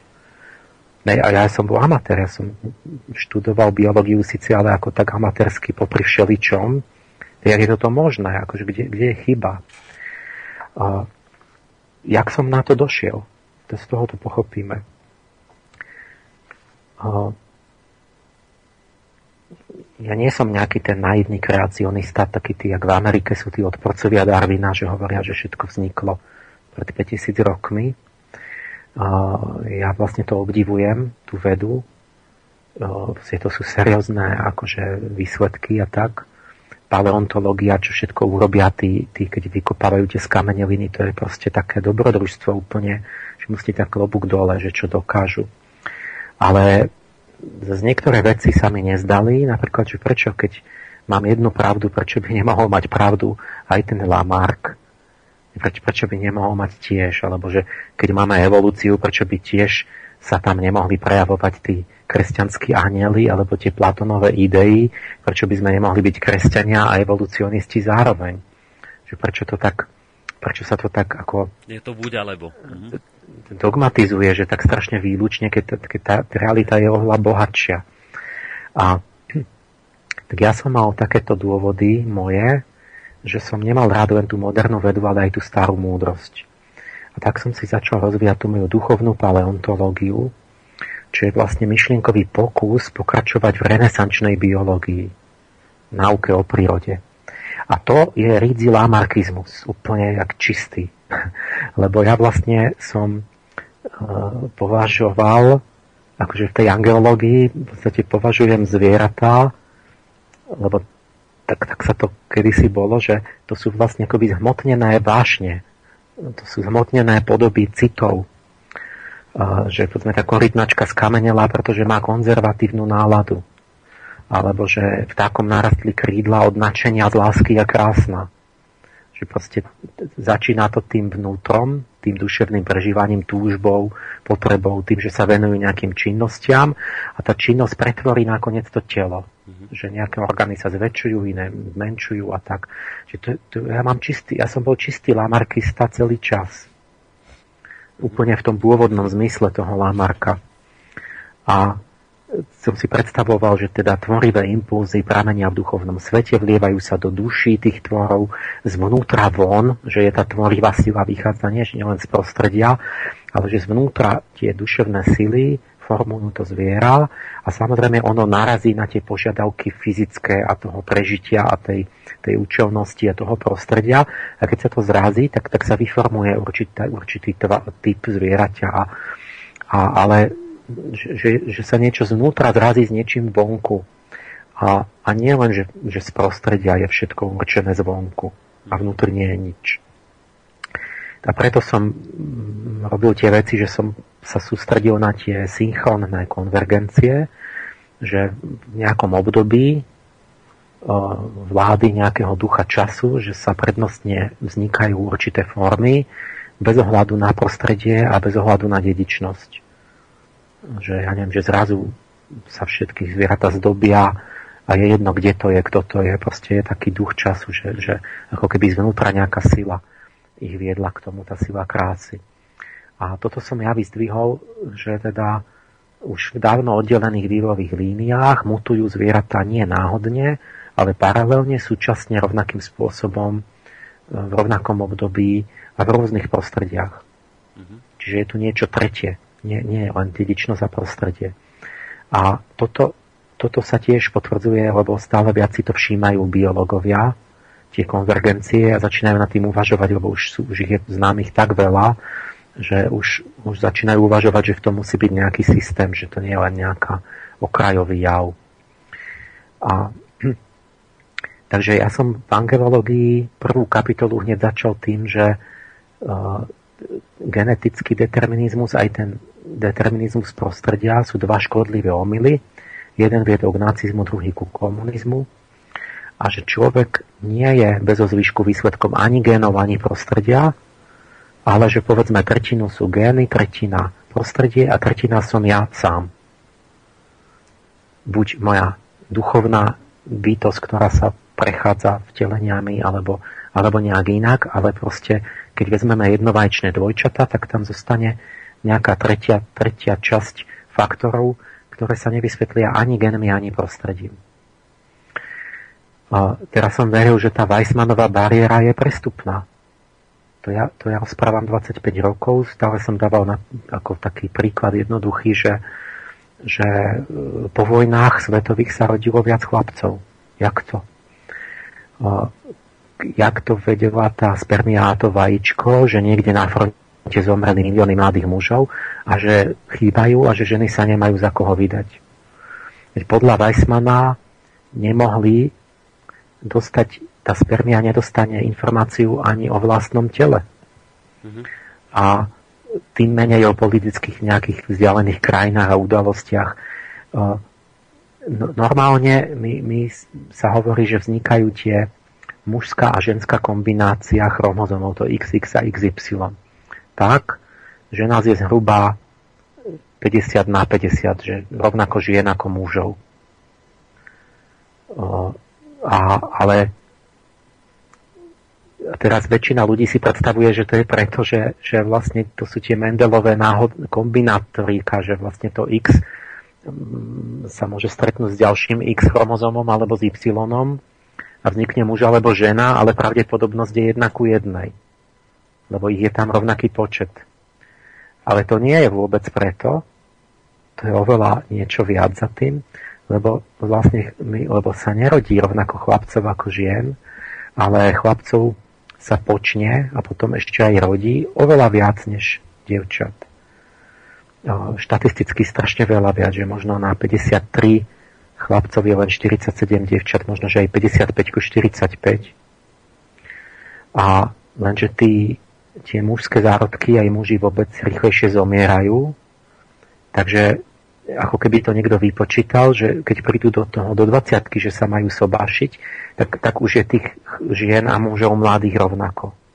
Ale na to sa musí podstatne viac chlapcov počať. Mm-hmm. A čiže tam je niečo viacej a ja som teda ukazoval, že tam je nejaká iná inteligencia, že jak môžu vedieť o tom, že kedy tí muži chýbajú. To dodnes nie je vysvetlené. Teraz ďalší dôvod, to je taký biologický dôvod. Teraz som mal matematický dôvod vážny, lebo to je to, čo som študoval, tak mne, ja, ja som nikdy neveril, že môže príroda naozaj prehľadávať všetky kombinácie DNK, lebo tých je viac, tých kombinácií je viac ako atomov vo vesmíre.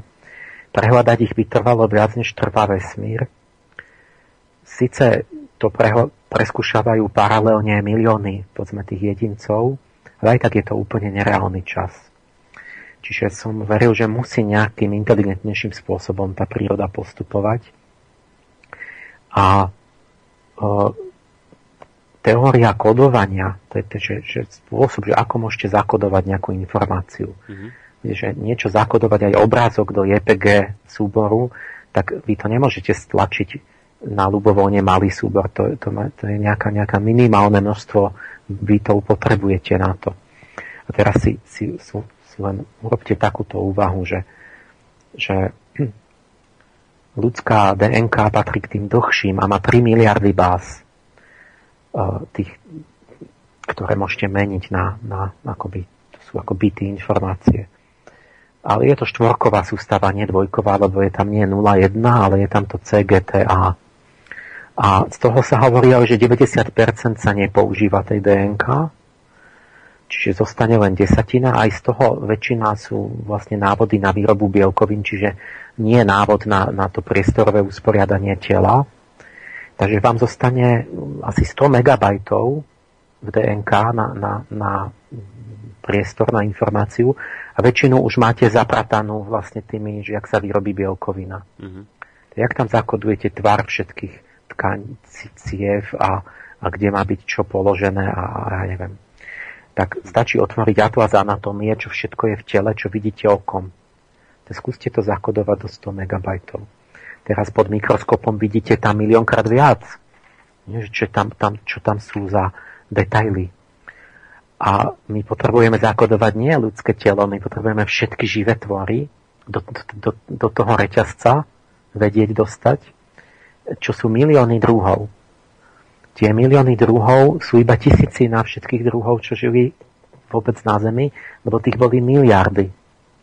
A to nie je všetko, lebo nie len tie úspešné, ktoré žili, ale tá DNK musí byť schopná nakodovať aj priestor všetkých tých nepodárkov, ktorých je oveľa viac, mm-hmm. ktoré museli reálne vzniknúť, ale rýchlo hynuli, lebo, boli, lebo to boli nešťastné kombinácie. Takže to sú bilióny. Ja sa pýtam, jak ja môžem do, do, do 300 miliónov báz DNK zakodovať bilióny organizmov, z ktorých každý jeden z tých biliónov je, je nesmierne zložitý. To je proste matematická blbosť úplná. To sa tam jednoducho nezmestí do tej DNK. To bol môj matematický dôvod.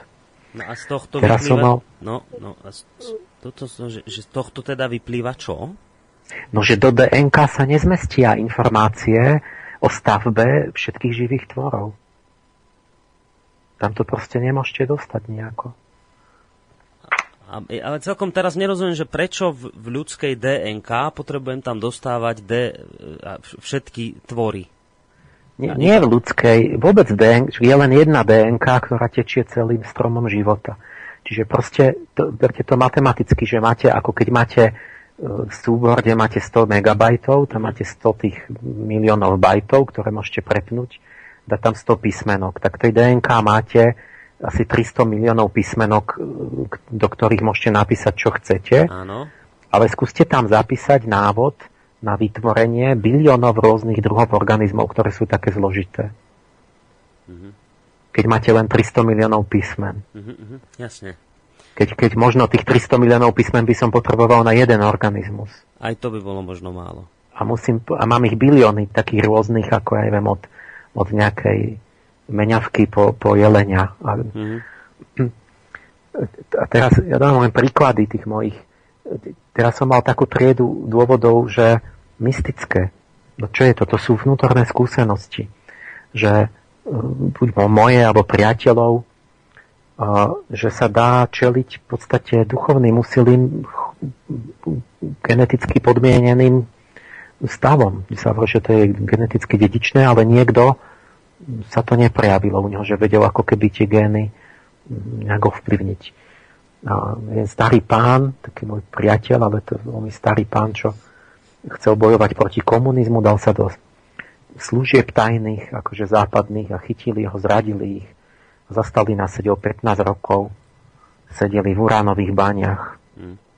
ožiarení a niektorí väzni zomierali a on vlastne tam dospel k nejakému takému osvieteniu vnútornému, k takému prerodu. Na 90 ročný stále žije. Čiže tá, tá radioaktivita, to boli také náznaky toho, že radioaktivita vlastne láme DNK, ničí, poškodzuje, robí mutácie. Mm-hmm. A, ale niekto to vie opraviť, a niekto nie. Dnes Čiže to je akože nejaká náboženská skúsenosť mystická, čo vedci povedia, že oni náboženská skúsenosť to je mimo vedy. ale my dnes, dnes to začína sa to skúmať a máme, ja mám tu dve štúdie vedecké, ktoré hovoria o tom, že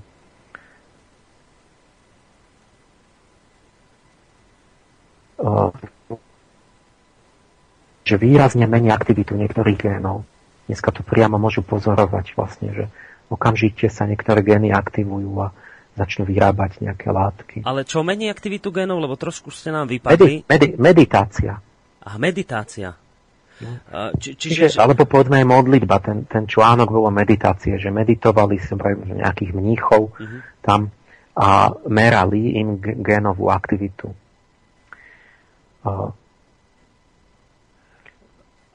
Počujeme sa? Áno, áno, áno, áno, počujem vás, ale ja teraz... Tretí, a tretí dôvod, ja len teraz vlastne rozmýšľam, ešte, by som povedal. Ešte kým budete pokračovať v treťom dôvode, dôvode, to chcem povedať, že to ste ma s týmto aj zaskočili, lebo toto je vlastne aj prípad známeho kňaza Antona Srholca, ktorý vlastne tiež zažil tie uránové bane a on v jednej z mojich relácií hovoril, že, že on sám na vlastnej koži teda zažíval to, že videl denne, ako ľudia zomierajú, že zožltli a na druhý deň ho odniesli mŕtvého, akože ožiaraný z, toho, z tých uránových hrúd.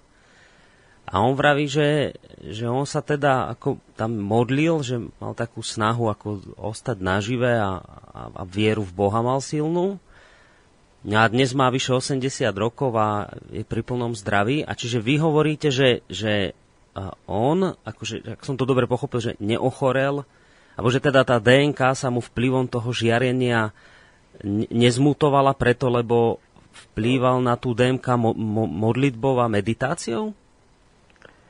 No, no vidíte, to je on, to je ono, že ten Anton Crhovec sedel spolu s tým mojim pánom, ktorý sa volá Jaroslav Mm-hmm.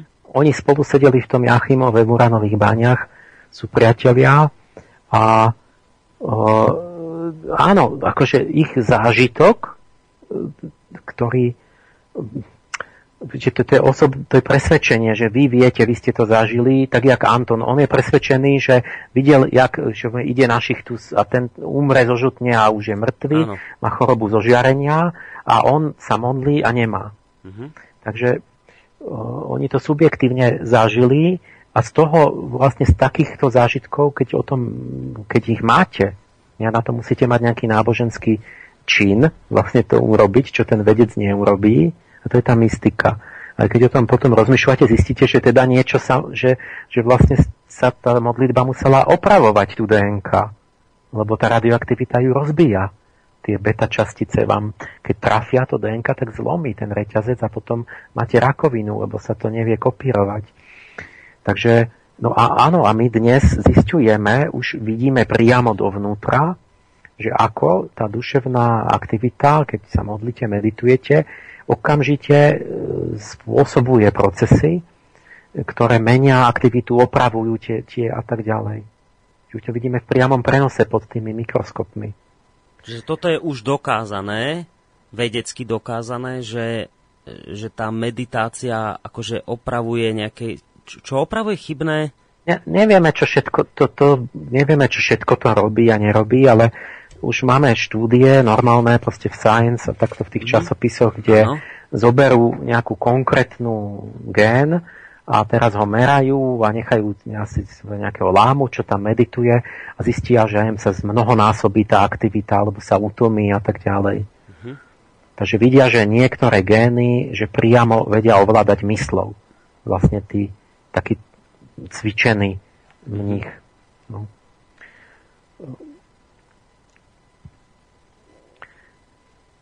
No, po, čiže prejdem ten posledný dôvod. Ano, ano vlastne je tá moja sofiológia, zase niečo špecifické, čo zase tí kolegovia sa na to tak nedívali, akoby celistvý pohľad na človeka, na prírodu. A tam vlastne som mal pred očami, ako by som sa díval cez tú starú múdrosť jej očami a videl som vlastne dva archetypy, princípy, tie pravzory Michaela a Gabriela, aniel slnka a mesiaca.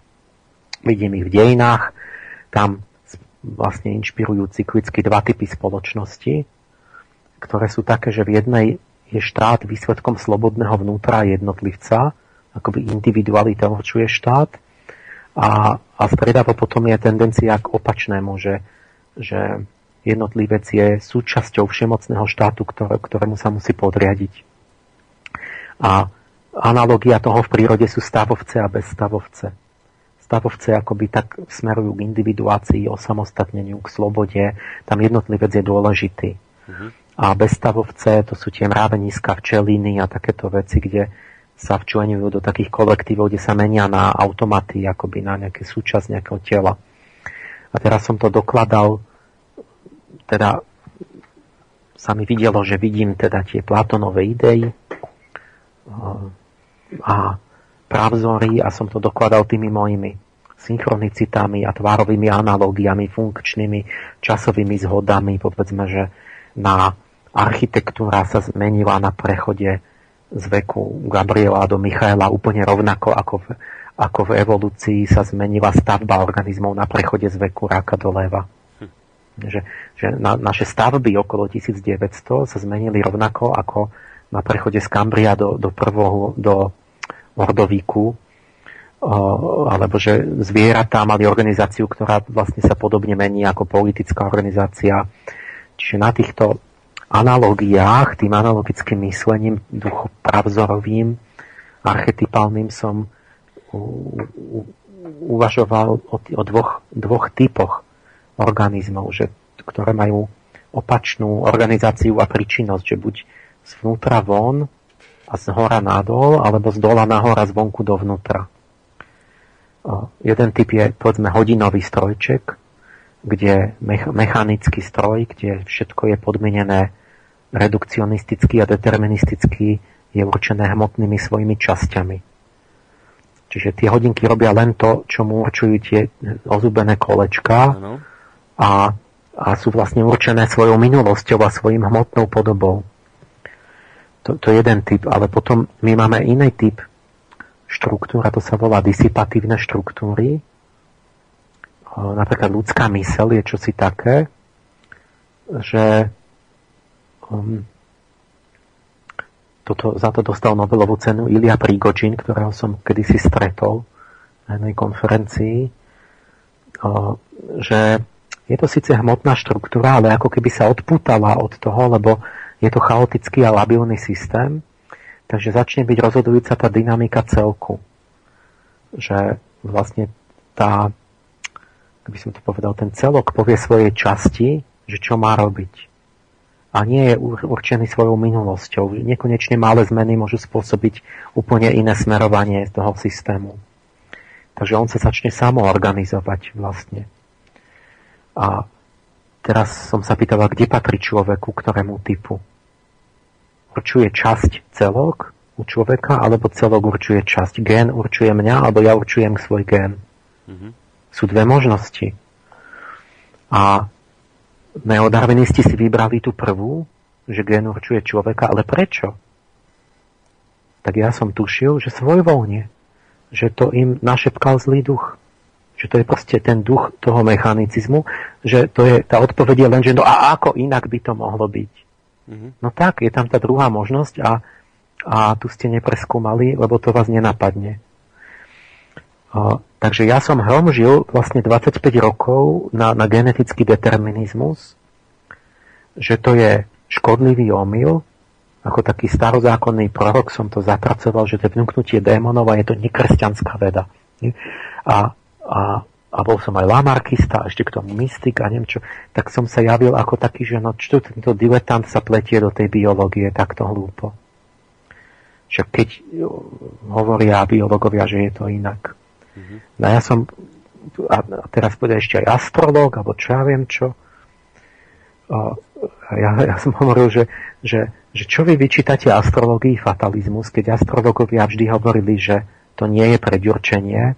Vždy bolo heslo, že hviezdy naznačujú, ale nedonúcujú v stredoveku. Čiže bol to vplyv, môže podláhnuť človek a môže ho premeniť v sebe. Mm-hmm. A hovorím, vaša genetika je fatalizmus. Vy zoberiete vlas novorodenca a e, vy, vypočítate beh jeho života, ako keby to nemohol zvrátiť vlastnou vôľou. A keď pacient povie, či lekár pacientovi, že niečo je genetické, tak pacient to berie ako ortiel. Ako nemenný rozsudok, že to proste sú gény nemenné. Mm-hmm. A ja som hovoril, že veril som tomu, že človek je dieťa Michaela, ducha slobody, že človek má slnečnú signatúru a že musí nejakým spôsobom uh, vedieť byť pánom svojich génov, mm-hmm. uh, aj keď to, to je asi stále obmedzené, že jak môžeme byť moc, nie sme až takí páni, že by sme si robili hocičo, ale, ale v princípe v princípe čiže som hovoril opak. Áno, čiže, čiže iba, by som si, iba by som si zase v tom spravil trošku poriadok, že tí darwinisti, oni vlastne hovoria to, čo vy ste použili, tú analógiu toho, že neviem už kto to povedal, teda ten príklad, že my sme len akési stroje, ktoré používajú gény na svoje rozmnožovanie a presadenie, že tí darwinisti tvrdia toto, hej, že, že my nemôžeme nejak nič robiť s tým, keď de, de, génmi je niečo určené, tak my sa tomu musíme len podriadiť. No áno, že proste do konca 20. storočia mm-hmm. vládol neodarvinizmus, e, DNK bola osud. Človek ju nemohol v podstate nejako meniť, vylepšovať, mm-hmm. to bol orčiel. Áno. Ka- ako karty, sa vám namiešala nejaká kombinácia pri narodení a mali ste buď smolu alebo šťastie a, a tak. A to chcem vyterať, čiže ja som teraz vyložil nejaké moje dôvody mm-hmm. ako, ako taký uh, na podporu tej mojej sofiológie, že ona viedla k nejakému dobrému výsledku, ale, ale v čase, keď všetci verili, že to je hlúposť. Mm-hmm. A teraz poviem, že čo sa zmenilo, teda ten, ten nový objav to je záležitosť okolo prelomu tisícročí, proste tých posledných 10, 15, 20 rokov.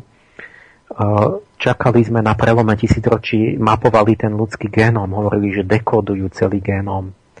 A sa to s napätím všade čakalo na to.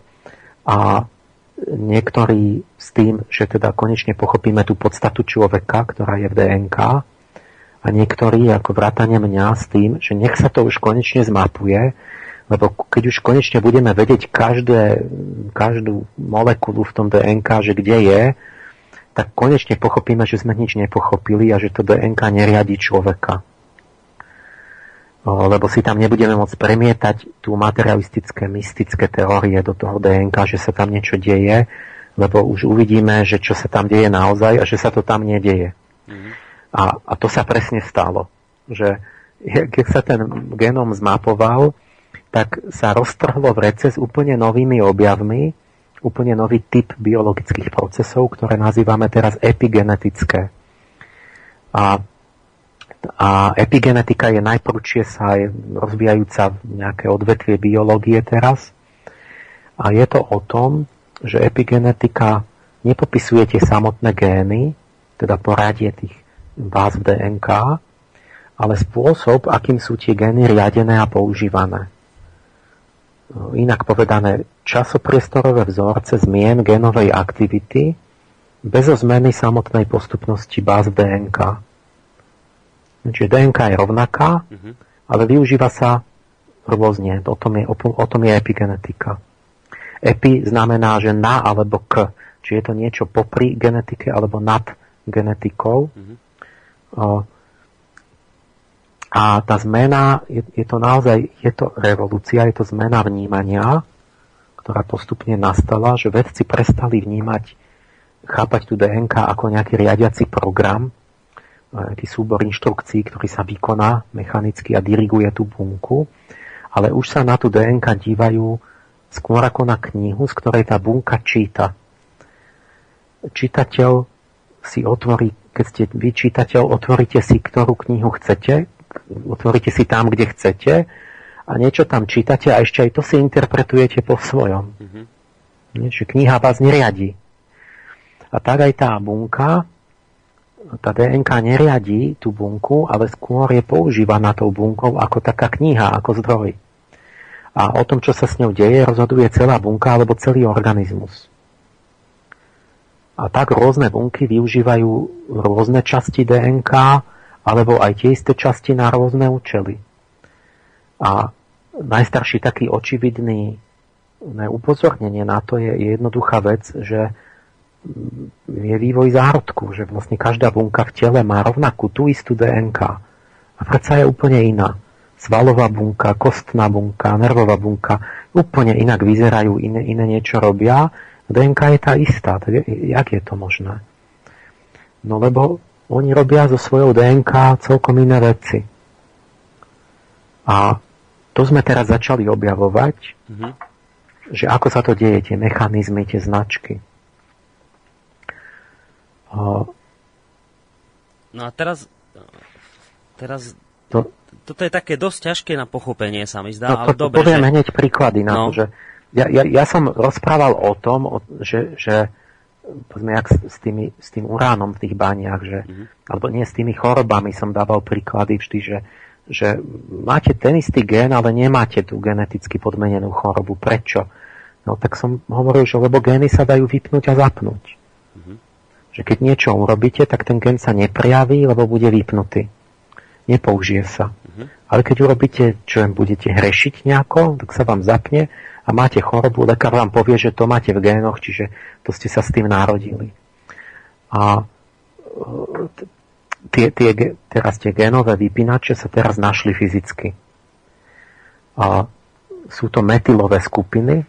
Metyl je jeden uhlík s troma vodíkmi, taká malá molekula.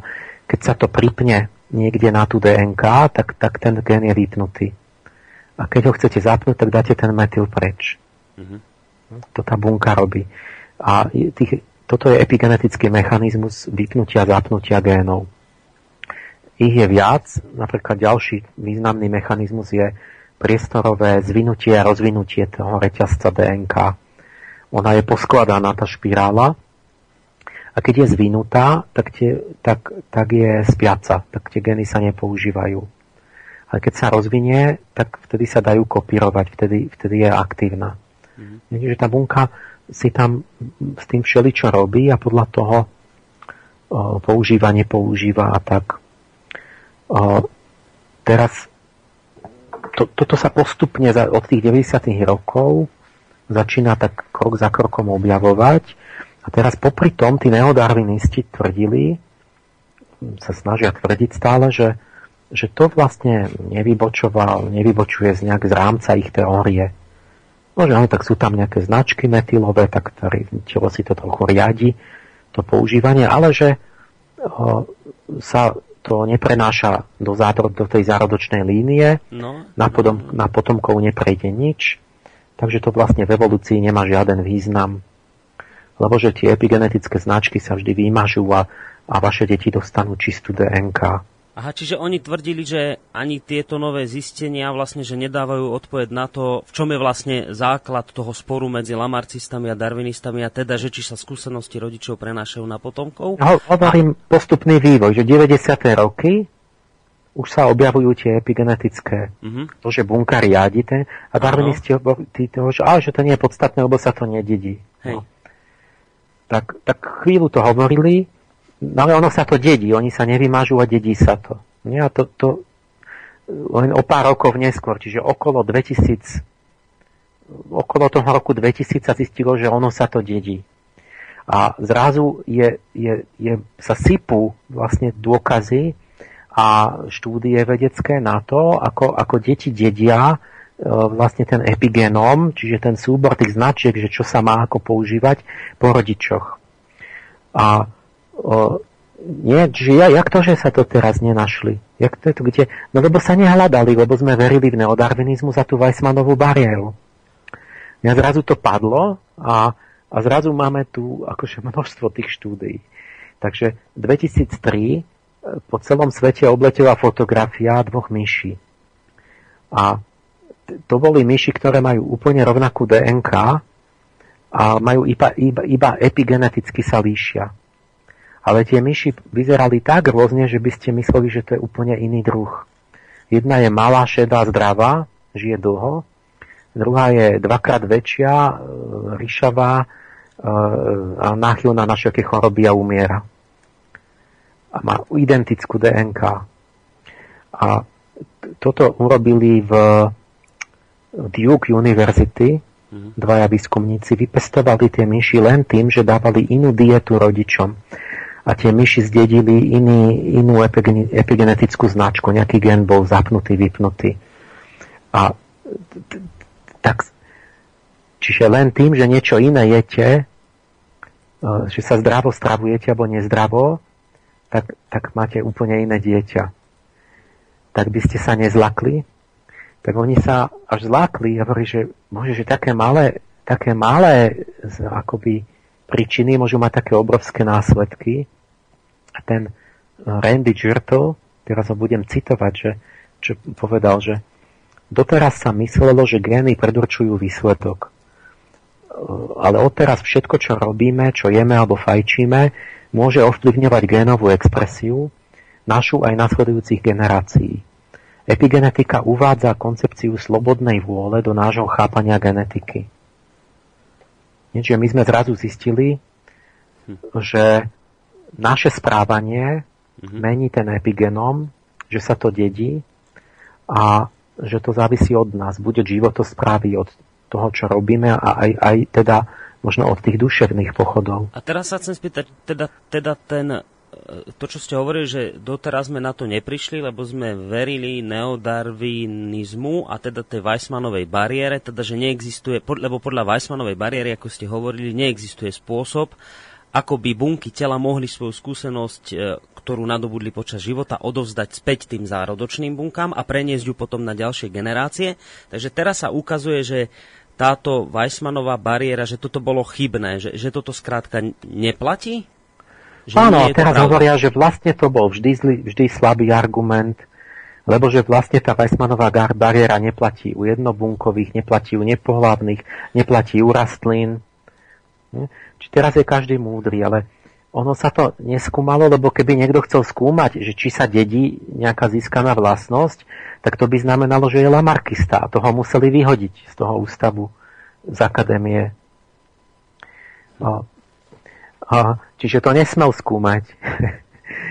o, lebo sa verilo Weissmanovi, no ale Weissman sa mýlil, ale Lamarck mal pravdu.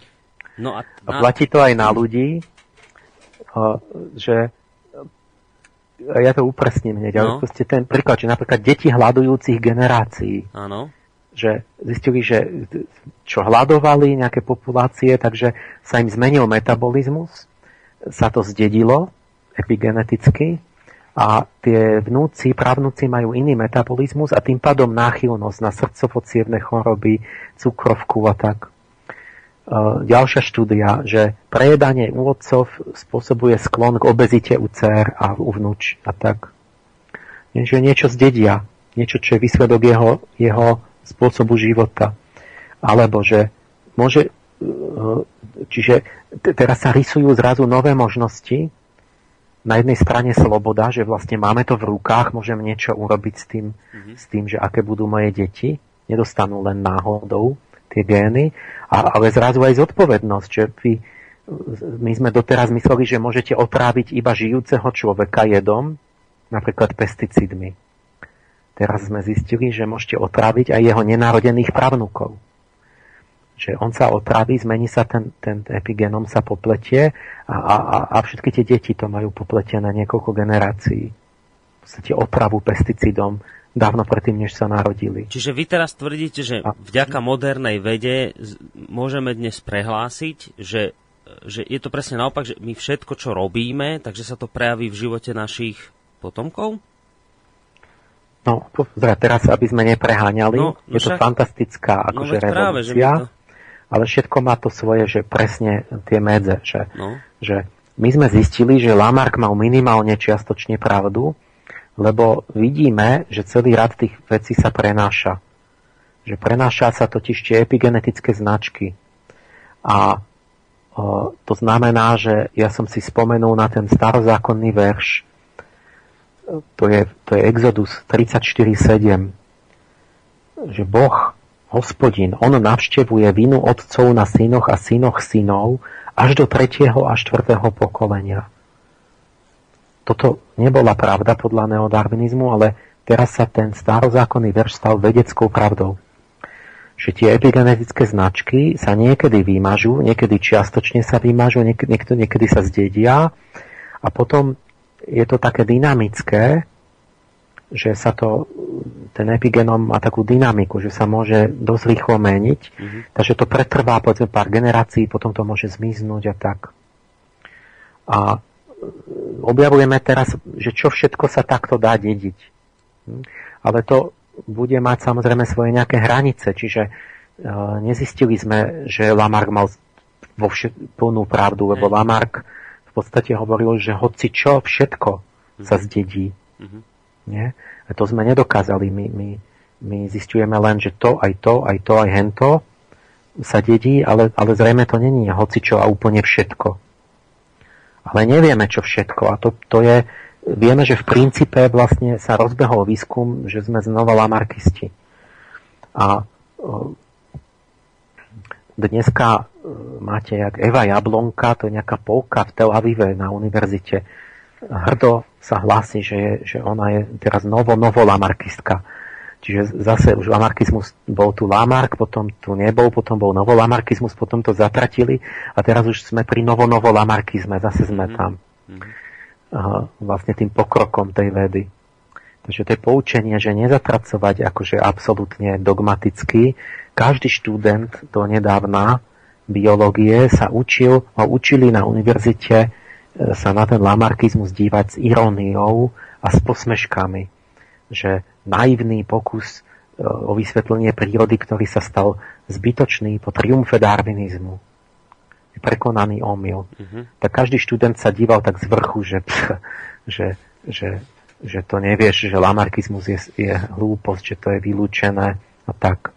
To je to, to také, také blbé, že keď sa takto učia študenti, že taká namyslenosť toho vznikne a, a ono to často to príde znova, vlastne sa zistí, že predsa len to bolo v nejakom zmysle pravdivé. Uh, takže teraz majú neodarvinisti uh, hrozná vec, lebo Hrôzu, no. strašidlo dávno mŕtvého lamarkizmu stalo z hrobu. A oni sa na to hrozne hnevali, lebo uh, lajci platilo, že, že neodborníci sa cítili neodolateľne priťahovaní k tomu Lamarkovi, lebo to je tá prirodzená intuícia, že, že to človek sa mu zdá, že je to tak. Mm-hmm. A neodarvinisti mali dôvody, že to tak nie je a sa hnevali stále na tých lajkov, že oni sú takí iracionálni, tí neodborníci, že stále majú sklon e, nejaké dôvody, že ten lamarkizmus sa im páči a že sú tvrdohlaví a nerozumní a, a tak. A, No ale vysvetlo, že lajci mali zdravú intuíciu, lebo, lebo zrejme neboli pokazení vzdelaním. Mm-hmm. No, čiže to je to, že je tu nejaká vnútorná múdrosť, že naše vnútro nejako, akože, na to, na to som poukazujem ja často, že nám nejaké zážitky hovorili, že teda sa tu niečo dedí, ale ne, nezapadalo to do tej teórie.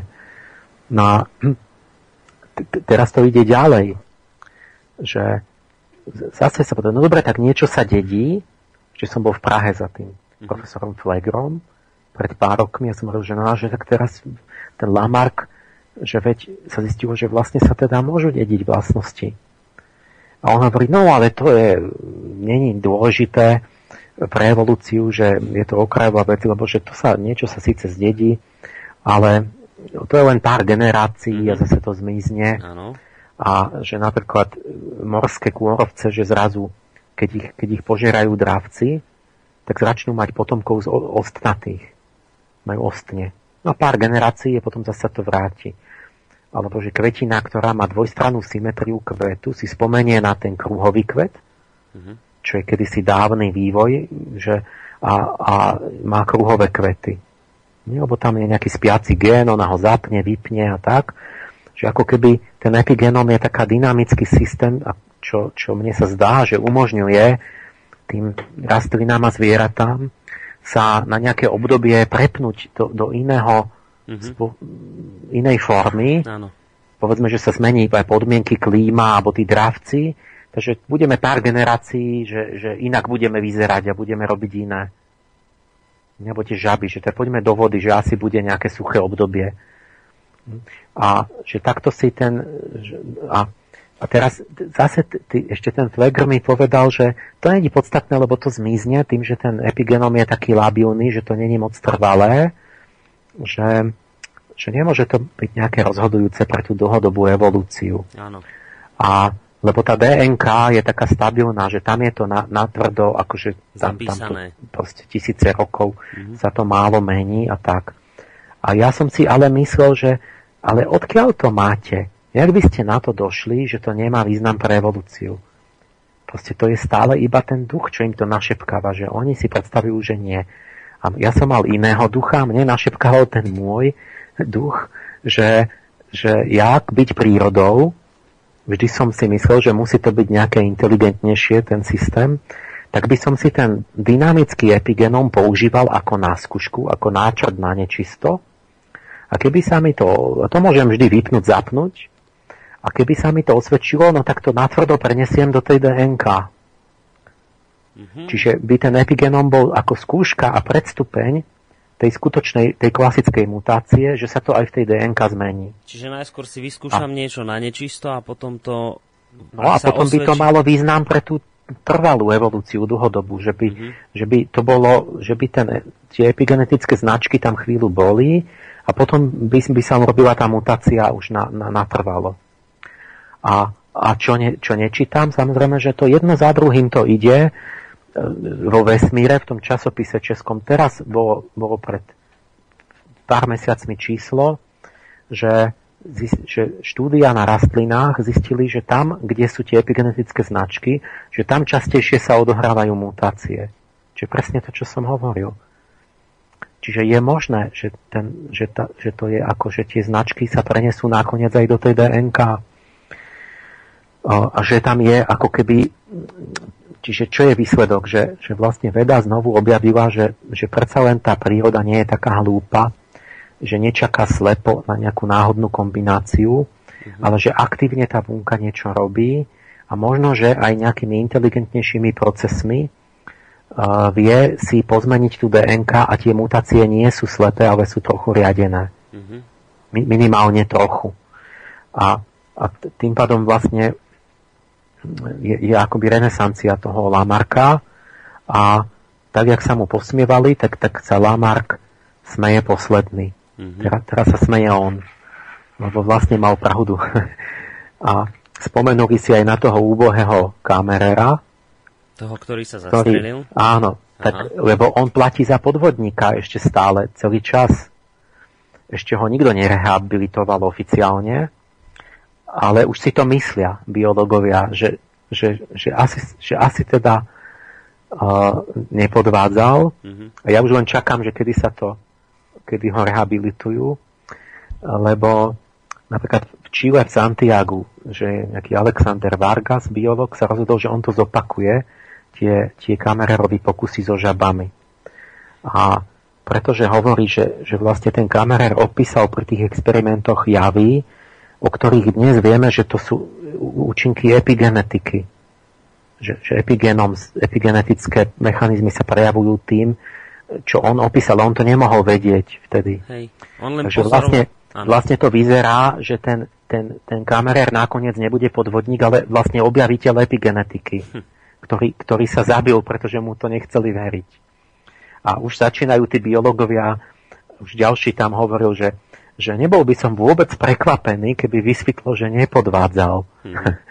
že už, už, už to vidno, že vlastne tak ešte nemám to potvrdenie, ja neviem, že, že čo, či už je výsledok, že či, či tie žaby, keď ako náhle by sa mu to podarilo zopakovať, akože s tými žabami, tak by vlastne toho kamerára mohli rehabilitovať, že, že, že to bol skutočný pokus. Hm. Čiže vlastne ten, ten kamerér, on iba iba videl dôsledky epigenetiky, teda to, že sa tým žabám vytvorili e, vytvorili tie vankúšiky farebné, že to bolo tá, taká tá skúška prírody, že či sa to osvedčí alebo nie a že ak by nie, tak potom to zase zmizne. Nie, a ak by áno, tak by sa to natvrdo mohlo zapísať do, do, do, do tej DNK. Že ka- kamarár to videl iba zvonku tie žaby, mm-hmm. lebo čiže on len videl, že výchovou ne, ne, nejakým niečo, že s tými žabami niečo cvičil tam, uh-huh. to rozmnožovanie vo vode, takže vznikla nová dedičná vlastnosť. Uh-huh. Takže to muselo byť niečo, lenže oni nevideli dovnútra, lebo ešte nemali tú techniku, Takže oni nemohli pozorovať tie epigenetické mechanizmy ako priamo pod tými elektronovými mikroskopmi. Toto oni tam nemohli vidieť dovnútra. My teraz tým, že tam až vidíme a vidíme tam tie metylové značky a čo sa tam deje a čo tam, tak vlastne sa tá epigenetika zrodila. A teraz zistujeme, že on opísal niečo, čo aj my objavujeme a že teda asi by si to nemohol vymyslieť, by ho to nenapadlo, keby to nebolo skutočné pozorovanie. Mm-hmm. No dobre, pozerám, že záver témy, ale možno by sme to mali nejako uzavrieť, lebo vyzerá to teda tak podľa toho, čo hovoríte, že ten Lamarck nebol nejaký, čo to chcem povedať, hochštapler, ale že v mnohých veciach zrejme mal aj pravdu a teraz to začína dosvedčovať samotná veda, moderná. Tak možno také nejaké, ja neviem, morálne poučenie z tohto prípadu, aké by si ľudia mohli vziať? No, ešte poviem najfantastickejší pokus, čo je záležitosť o, v zime v Nature, vyšiel článok, mm-hmm. lebo ten sa týka už priamo dedenia psychických vlastností, že cvičili myši báť sa určitej vône acetofenónu. A že to je nejaká vôňa, že vonia ako mandle alebo čo. Mm-hmm. A proste keď je tam tá vôňa, tak tým myšiam, ich tam dávate im nejaké šoky a niečo ich tam trápite, tak oni sa naučia, už keď je tá vôňa, tak už sa klepú, už sa boja alebo vedia, že niečo zlé sa im stane. A teraz článok je o tom, že e, deti a, a vnúci tých myší si to pamätajú, že sa tej vône boja. Mm-hmm. A, čo sa ne, inak neboli, neboja, tí potomkovia sa boja, čiže, čiže myš zdedila spomienku, spomienku strachu na, na, na vôňu. No, to je, to je niečo proste šokujúce pre, pre tú biológiu dnes, že to by, to by to sa myslím, že to je absurdné, že to nemôže byť. A, a vlastne som si spomen, si teraz spomeňme na Junga, že Jung keď vymyslel tie svoje archetypy, keď to uviedol do hlbinej psychológie, tak tie archetypy to majú byť takéto veci, že to sú to nejaký výťažok kolektívnej skúsenosti predkov, mm. národa a rodu a rasy a tak. A, a to bolo v čase lanar- toho novolanarkizmu začiatkom 20. storočia, keď to Jung priniesol, vtedy to bolo možné. Ale potom to nebolo možné. Vlastne Jungové archetypy nesmeli existovať, lebo podľa biológie ne, nemôžeme dediť nič, čo zažili naši predkovia. Mm-hmm. Nie, čiže Jung vlastne bol nevedecký pre biológov v 20. storočí. Lebo, lebo to mali byť zážitky takéto, že niečo ste, ste zažívali a, a, a, v, a v psychológii sa to udržalo, že celý čas v psychológii Jung bol, lebo tí psychológovia tam to dávalo zmysel, že oni to pozorovali, ale ale, ale podľa biologov to bolo vylúčené, čiže to bolo nevedecké. Mm. A teraz tie myši, tak to je ono, že vlastne už to zase je možné a vedecké, lebo sa zistilo, že vlastne to existuje, ale nikto nemá, nechápu, jak je to možné, lebo keď si zase predstavíte, že máte zakodovať zážitky, že čo všetko človek môže zažiť, tú pamäť vlastne do, do, do, do génov, tak je to také čudné a, a potom sa inak utvára mozog vlastne tej, tej novonarodenej myši a tak. Čiže proste fantastické nové veci úplne prevratné, ktoré, ktoré, ktoré budú teraz asi prinašať úplne nové, nové, mm. nové poznatky a nové otázky kladú, že jak to je, jak, jak môžete dediť pamäť, keď, keď je to iba v tej DNK.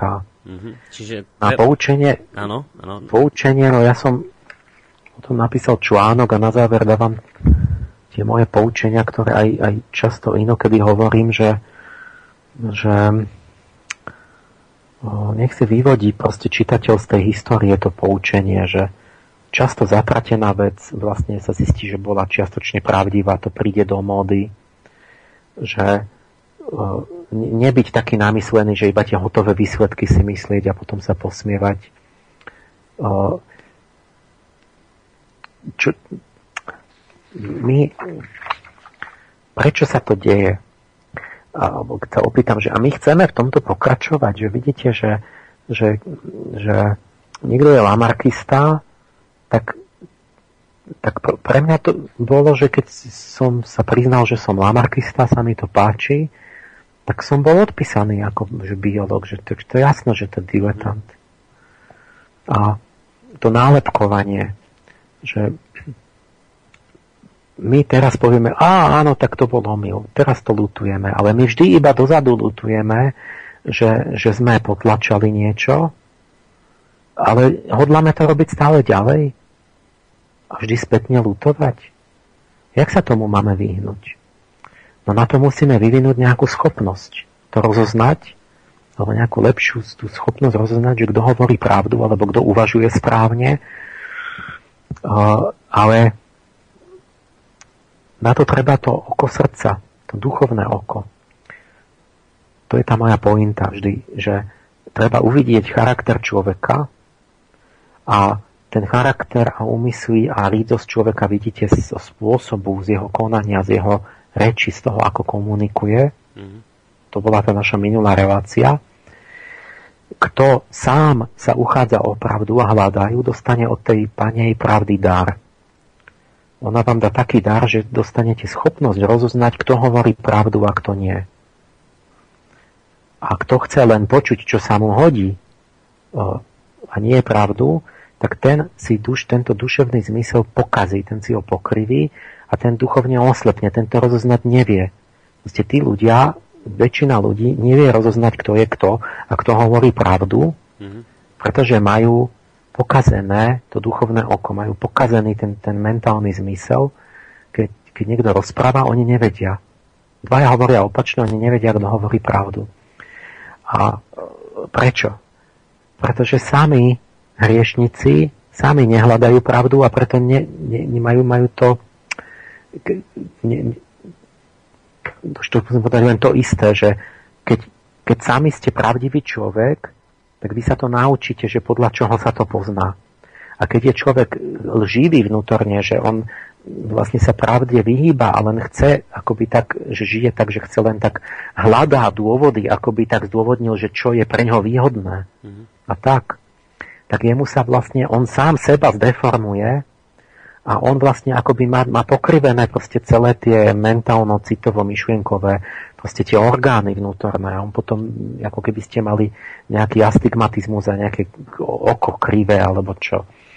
A preto to nevieme rozoznať a taký človek potom zbytočne slubuje, že on to na budúce nebude robiť. On vlastne to nerozozná a on vždycky bude pri, v tom dáve, ktorý mm. prikladá polienka na hranicu tých, keď upalujú tých, tých najlepších, tak ako tá babička, že husovi priložila, že aby zhorel, že chcela pomáhať. Hej. No, čiže my hm, sa musíme naučiť vedieť toto rozoznávať a cítiť sa zodpovedný za všetko, napríklad aj za ten vedecký diskurs. Že uvedomiť si, že tu sú skutoční bádatelia, ktorí majú motiv, že hľadajú pravdu. Tí, tí čo sami niečo dokázali, že sami naozaj tvorivo bádajú, tí sú vždy skromní, tí vedia, že nevedia, čo všetko je možné, sú otvorení argumentom aj novým neuveriteľným veciam, a, ale popri nich sú tu iní, ktorí, ktorí si robia z vedeckej inštitúcie dobré bydlo. Mm-hmm. A tí sa píšia radi cudzím perím, oni sami nevytvorili nové nič, ale si osvojujú, si prisvojujú tie výsledky tých velikánov, Newton, Einstein a tak, a oháňajú sa tým, ale dogmaticky a používajú to pre vlastnú moc. A diskreditujú konkurenciu pomocou abstraktných nálepky rôznych izmov, a, a, ale bez vecnej diskusie a za chrbtom alebo poznesenie nekomunikujú a tak. Lebo oni nejdu za, za pravdou, ale len za prospechom, za to, čo je, sa odmenuje, čo sa očakáva, čo je podporované v tej dobe No a tí potom komunikujú takým spôsobom, že, že sa nebude ten, ten Nobel sa s tým kamereom nebude baviť o tých žabách vecne, ale povie, povie na ňo, že ty si lamarkista. Mm-hmm. A tým si odpísaný, lebo som ti dal ano. nálepku na čelo a to je... Ano, a, čiže toto nie je argument, to je proste to sú také rôzne maniere okolo toho. Mm. A my to musíme, my ako lajci máme rozoznávať tých vedcov my, my, my, demokracia stojí na tom, to je jej nejaký vitálny nerv, že je na procese poznávania pravdy. Lebo my hľadáme pravdu v tom hlasovaní a v tých diskusiách. V uni- ale pretože každý nemôže byť múdry o, o špeciálnych veciach, tak sa musíme si rozdeliť tie úlohy a v univerzite si občania vytvárajú orgán poznávania pravdy, niečo ako duchovné oko národa. A musia si dozrieť, sa starať o ten orgán a dozrieť si, aby zostal zdravý. Nie, aby to oko bolo, bolo krivé. Takže občan je zodpovedný za vedca, za vedu. Občan nemusí byť odborník, aby rozoznal, ktorý odborník je čestný človek. Nie? To, to, Určiť, no to, to, to, to musí byť naše heslo, lebo ľudia, no však ja nie som odborník, jak ja môžem vedieť. Mhm. Však ty nemusíš byť, ja nechcem, ty nemusíš to odborné rozhodovať. Ty rozhodneš, ktorý odborník je čestný človek a to musíš vidieť ako každý lajk, ako občan. A tí odborníci vedia tie odborné argumenty, ale, ale keď jeden z nich je skorumpovaný a podplatený, tak ty to musíš vidieť a ten tam nemá byť. Čiže my sa musíme zaujímať podľa mňa o dianie na univerzitách, proste mať preto nejaký zápal, nadšenie, lebo keď to zanedbávame, čo robíme, tak to je, sa vzdávame de facto univerzit, že mm. to, to upadá, akože málo peňazí, nekvalitný zbor, e, proste kritéria padajú úplne, e, že tam hoci kto prejde, e, de facto to bude v Amerike, že, že kto zaplatí, dostane diplom za chvíľu keď sa vzdáme univerzity, je to ako keby si spoločnosť vypichla oči a je slepá. Potom mm. môžete každému nahovoriť hoci čo celému národu a aj to, že predmety padajú gravitáciou smerom nahor. Mm. Ako napríklad 11. septembra 2001 mm. padali nahor a, ten, a, a polka národa to verí, lebo, lebo môžete už potom povedať naozaj hoci čo. No. Čiže, čiže uh, to, to je môj záver, že proste o, už mi rozumiete asi. Áno, áno, áno. Len som chcel... Starajme sa o to duchovné oko naše, lebo bez neho budeme otroci. Mm. Len ja som k tomu možno chcel dodať takú vec, že jedna vec je vedieť pravdu odhaľovať a zistiť e, vďaka tomu, čo ste hovorili, to, kto hovorí pravdu a kto nie. A iná vec je ale vedieť si ten postoj obhájiť, lebo vy tú pravdu, tú pravdivosť povedzme toho veca alebo ľudí cítite na nejakej veľakrát iba intuitívnej úrovni, že vy, vy to cítite, že tento človek je pravdivý, môžete mať to, to oko prostredné, alebo ako ste vraveli, môžete ho mať vycibrené na taký, také intuitívne odhaľovanie pravdivosti, ale veľakrát sa potom v živote stáva situácia, že dav tých neprajcov sa na vás vrhne a človek je vystavený riziku toho, že si tú svoju intuitívnu pravdivosť neobhájí. Mne to prípada ako s tým Kramererom, ktorý nakoniec spáchal samovraždu, lebo nedokázal si obhájiť to, čo cítil vnútorne ako pravdivé. Viete, že to je už iná otázka potom toho celého. Vedieť si tú pravdivosť aj obhájiť. Pravda, že to nie je tá, tá, tá pravda, jak sa postupne vyjavuje, tak ona nie, dlho môže byť nejasná a preto sú rôzne varianty názory a teórie, ale ten proces, ako komunikujú tí moji kolegovia a celý ten diskurs, tak ten nie je nejasný. A to patrí k tým pravidlám mojim to, toho, toho, tej komunikácie, že ako o tom sa rozprávame, lebo vy keď niekto falšuje, skresluje, potlača, argumentuje zle, tak to vidíte hneď. To vidíte, aj keď neviete ešte, že kto má pravdu, tak vidíte, že vlastne tá jedna strana to robí tendenčne, že vlastne má akoby krivý prístup k tomu. Mm-hmm. A to vždy môžete odhaliť, lebo to je cesta k tomu prísť na tú pravdu, že keď budeme správne e, o tom akoby čestným spôsobom diskutovať, tak potom sa tá pravda postupne vyjaví. Nie, nie hneď, ale určite sa vyjaví. Ale keď, keď dovolíme, že sa môžu kriviť veci, tak potom sa nevyjaví a dejú sa také veci, že niečo je 70 rokov potlačené. Mm a, a sú, sú akoby šikanovaní ľudia, ktorí chcú sa tým zaoberať. No, my sme sa vlastne už prehúpli do tretej časti relácie, ktorá je charakteristická tým, keďže sme túto tému uzavreli, aj tým, že e, ľudia sa môžu pýtať, alebo poslucháči teda na čokoľvek, nielen na to, čo momentálne rozoberáme, ale ešte predtým, ako dáme hudobnú prestávku, vidím tu jednu otázku k téme, ktorú sme rozoberali. A pýta sa vás poslucháč, že e, nekorešponduje epigenetika s názorom, že vplyv Ježiša na ľudstvo sa v dejinách prejavuje nevyhnutne aj na úrovni génov. On slúbil neustále ovplyvňovať ľudstvo ku konečnej duchovnej dokonalosti biblického Božieho kráľovstva. No, ja, ja neviem, neviem, ktorý, aký názor, že Ježiš vplýva na gény. Ne, neviem, že čo má na mysli. Mm. Ale podľa mňa, akože vlastne áno, lebo aj keď, ja neviem, či to nejakú hlúposť niekto nevymyslel, ale, ale v podstate ten, ten, v tej mojej angelológii ide o to, že čo som možno vykladal pri tom, pri tom, pri tom pôvode z tých ľudopov, že je tu nejaká slnečná línia, akoby taký centrálny puk tej evolúcie, kde duch tvorí stále ďalej, ďalej a to je vlastne tam pôsobí Kristus, že kde ide tá evolúcia stále dopredu a pretože som aj veril, že vlastne človek má ducha a že má ten Kristov dár, tak že preto musí mať, musí byť nejako uspôsobený k tej slobode vnútornej. A že musí byť nejaký vplyv človeka, že nejak tá psychika sa musí odrážať v génoch.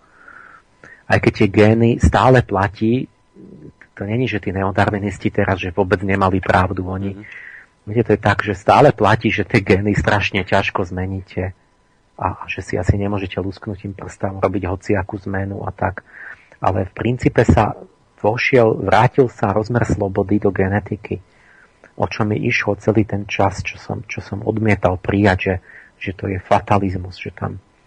Uh, a potom v princípe je to teda otvorené evolúcii alebo ko, spolupráci človeka na, na vlastnej evolúcii, že vlastne keď ja sa snažím, keď budem neviem čo žiť čestne, tak, tak niečo na tých génoch možno vylepším, uh-huh. aj na tých génoch, dokonca na fyzickom tele a niečo prejde aj na deti a, a, a sa vylepšia tie, ja neviem čo, ten genofond možno a možno to povedie aj k nejakému trvalému postupne krok za krokom vývoju, ja neviem, to, to si neviem vôbec predstaviť, ale v princípe je tu akoby otvorená, otvorená táto možnosť. Mm-hmm. Že duch môže aj so svojimi genmi niečo robiť a, a nie je úplným otrokom.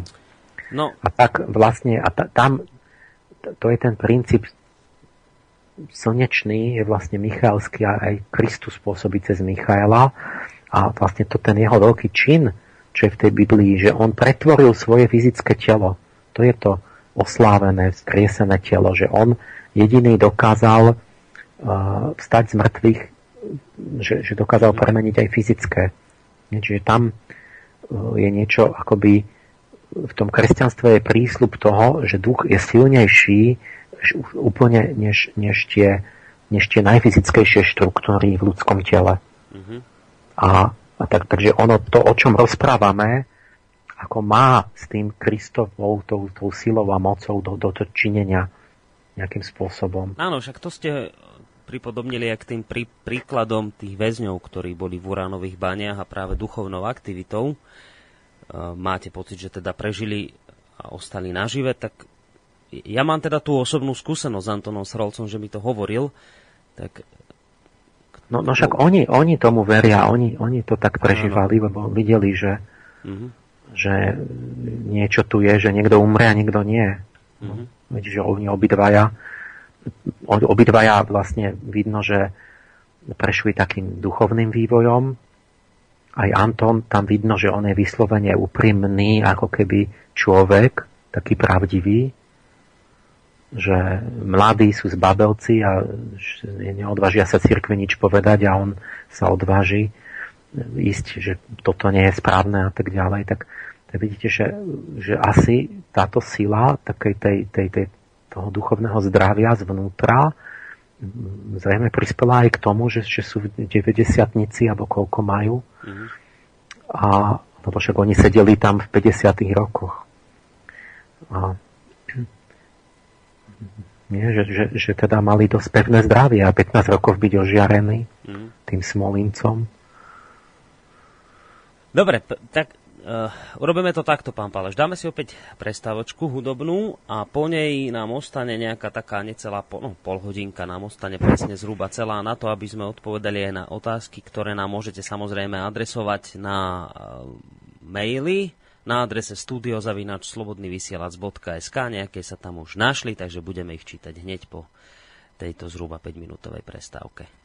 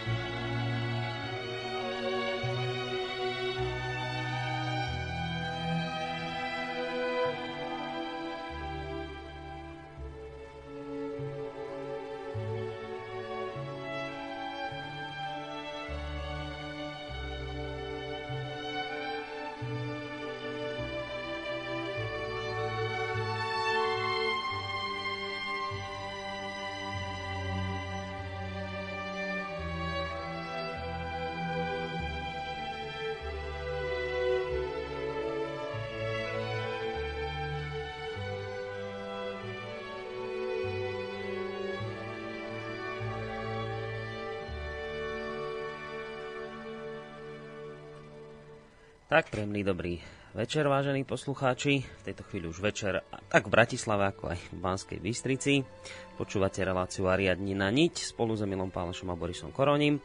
No a Počúvate jej záverečnú zhruba pol hodinku, v rámci ktorej môžete sa pýtať, či už na to, čo bolo povedané, alebo aj čokoľvek iné pri pohľade do... A samozrejme môžete už využiť e, popri mailoch aj naše telefónne číslo 048 381 0101.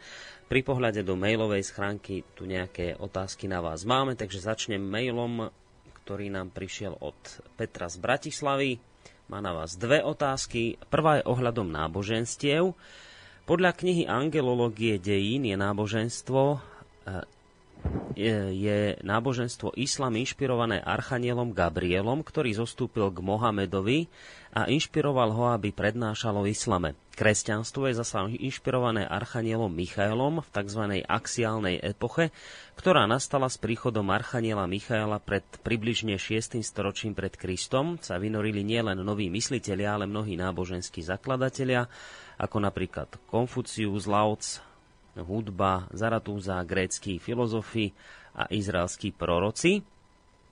A vznikali nové náboženské smery, ktoré sú v podstate podobné, hlásajú skoro to isté, no každé náboženstvo tvrdí, že je to správne. Chcem sa opýtať, v čom vidíte dôvod, že sú tieto náboženské smery inšpirované rôznymi archanielmi.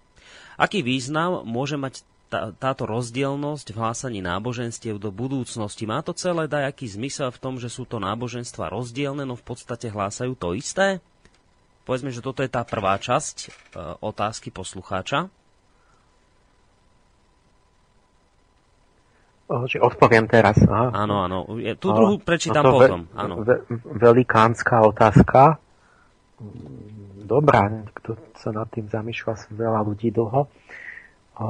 Čiže hm, ja sa na to dívam tak, ako v tom no, nielen ja, ale povedzme ten duchovný pohľad najlepší je asi taký, že my máme jedného Boha, lebo ono však aj, aj Indovia sú monoteisti a tak, oni tiež vedia, že nad tými všetkými bohmi je jeden boh a že to sú vlastne nejaké bytosti. Ale máme rôzne náboženstva a oni, oni nehovoria to isté úplne, oni sa v niečom zhodujú a v niečom hovoria iné. Čiže máme tu rozmanitosť. No tak vzniká z toho otázka, že teda, či teda sú práve, alebo či len jedno z nich práve, že povedzme sme, že kresťania, že my máme toho, máme to práve, ostatné všetko sú falošné náboženstva, alebo sú aj tie druhé práve, ale potom ako to, že sú rozdielne. No na toto mnohí takí mudrci dávali odpoveď tu, že áno, od jedného boha, napríklad Baha, Bahaulach, hovorí ma takú celú o tom, tú, tú učenie, že vlastne ten jediný Boh sa zjavuje postupne v čase a priestore vlastne v dejinách ľudstva tak, že samozrejme, že, že pred tisíc, 2000, 3000 rokmi uh, musel niečo trochu iné hovoriť a v každej krajine musí niečo trochu iné hovoriť, lebo ten národ je iný, tá doba je iná, takže ako keby bolo, že jediné zjavenie, ktorého zmysel a ten cieľ je ten istý, ale tie prostriedky, to vyjadrenie je vždy prispôsobené dobe a krajine. Tak, tak poďme vysvetlia tú rozmanitosť. A z hľadiska angelológie ešte je to tak, že tam mám konkrétne špecificky, akoby tú rozmanitosť vlastne vysvetľujem tým, že hm, to poviem tak, že každý ten národ má iné poslanie. Aj, aj ten, tá doba je iná, že ten duch času je iný, ten národ je iný, že to má všetko zmysel, že povedzme, ja neviem, Židom sa zjaví Jahve, ale Grékom Apolón a teraz je inšpirovaná iná kultúra tými duchovnými bytostiami, že?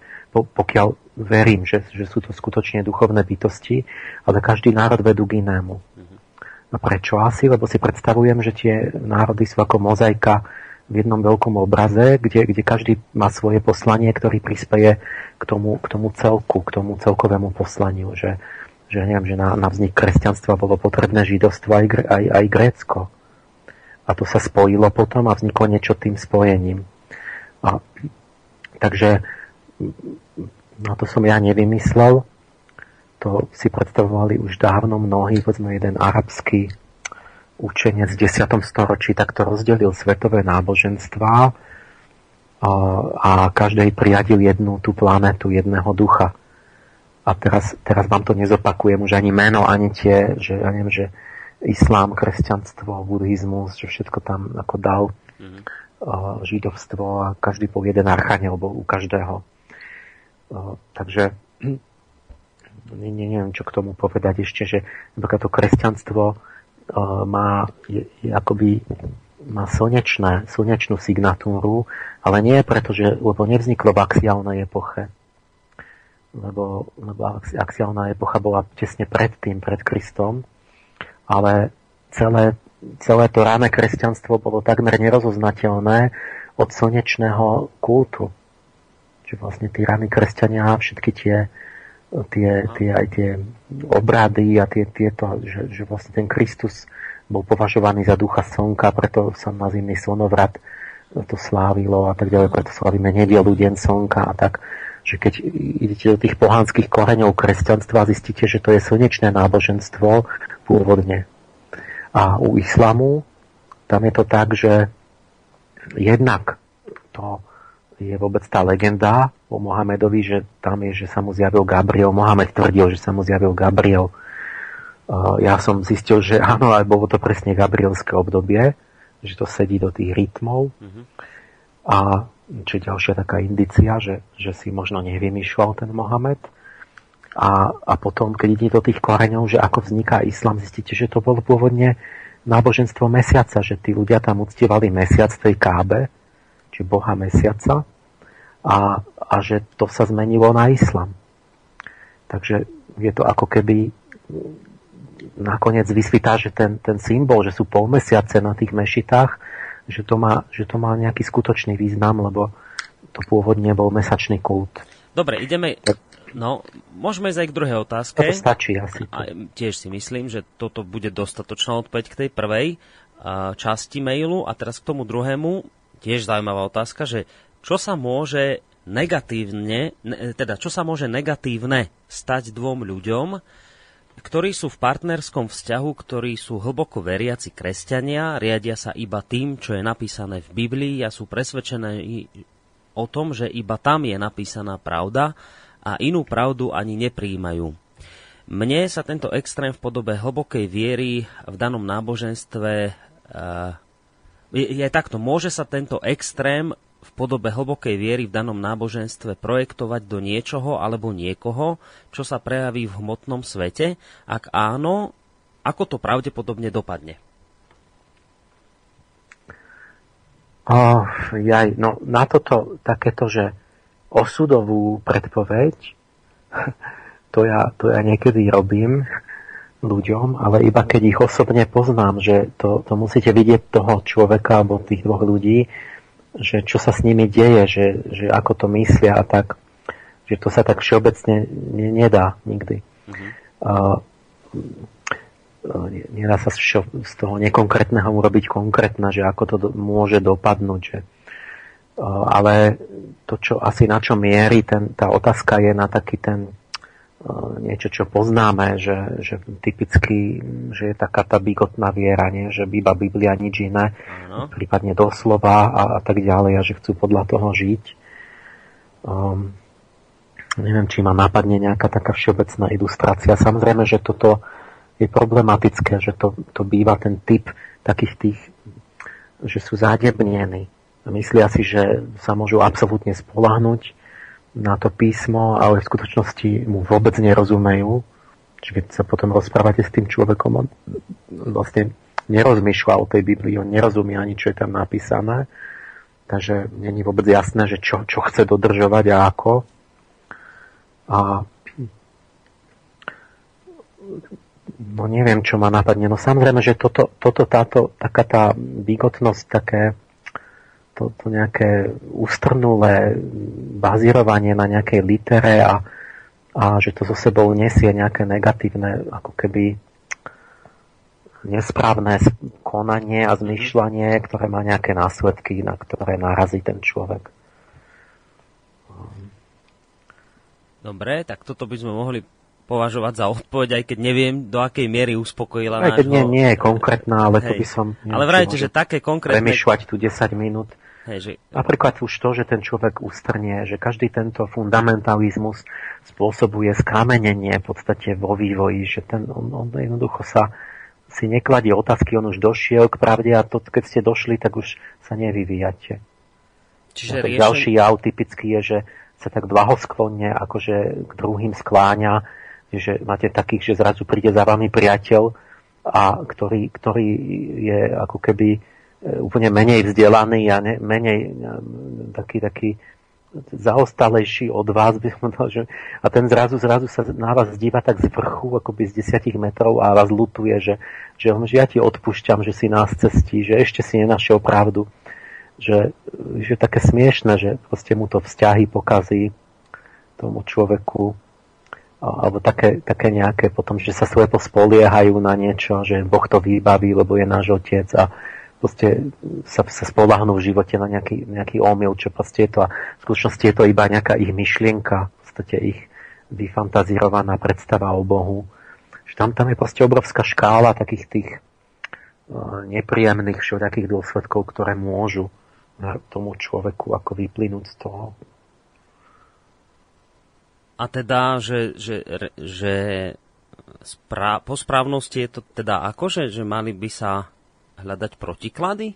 Aj napríklad v tomto smere, že, že, že riešenie by mohlo byť že ja neviem, hlboko veriaci si nájde ateistku alebo niečo naopak? Ja, ja, to... ja neviem s tým vzťahom, že, že jak sa to pýtal, že dvaja, obidvaja sú vo vzťahu taký? Áno, obidvaja sú hlboko veriaci a teda, že žijú len podľa toho, čo Biblia káže a všetko ostatné ako odmietajú. Ja, ja neviem tu konkrétnych ľudí, že jak to myslia, že môže to byť nejaký neviem, relatívne inteligentný, alebo že proste berú len Bibliu vážne, ale môžu to byť takíto tí, tí že, že, že majú klapky na očiach.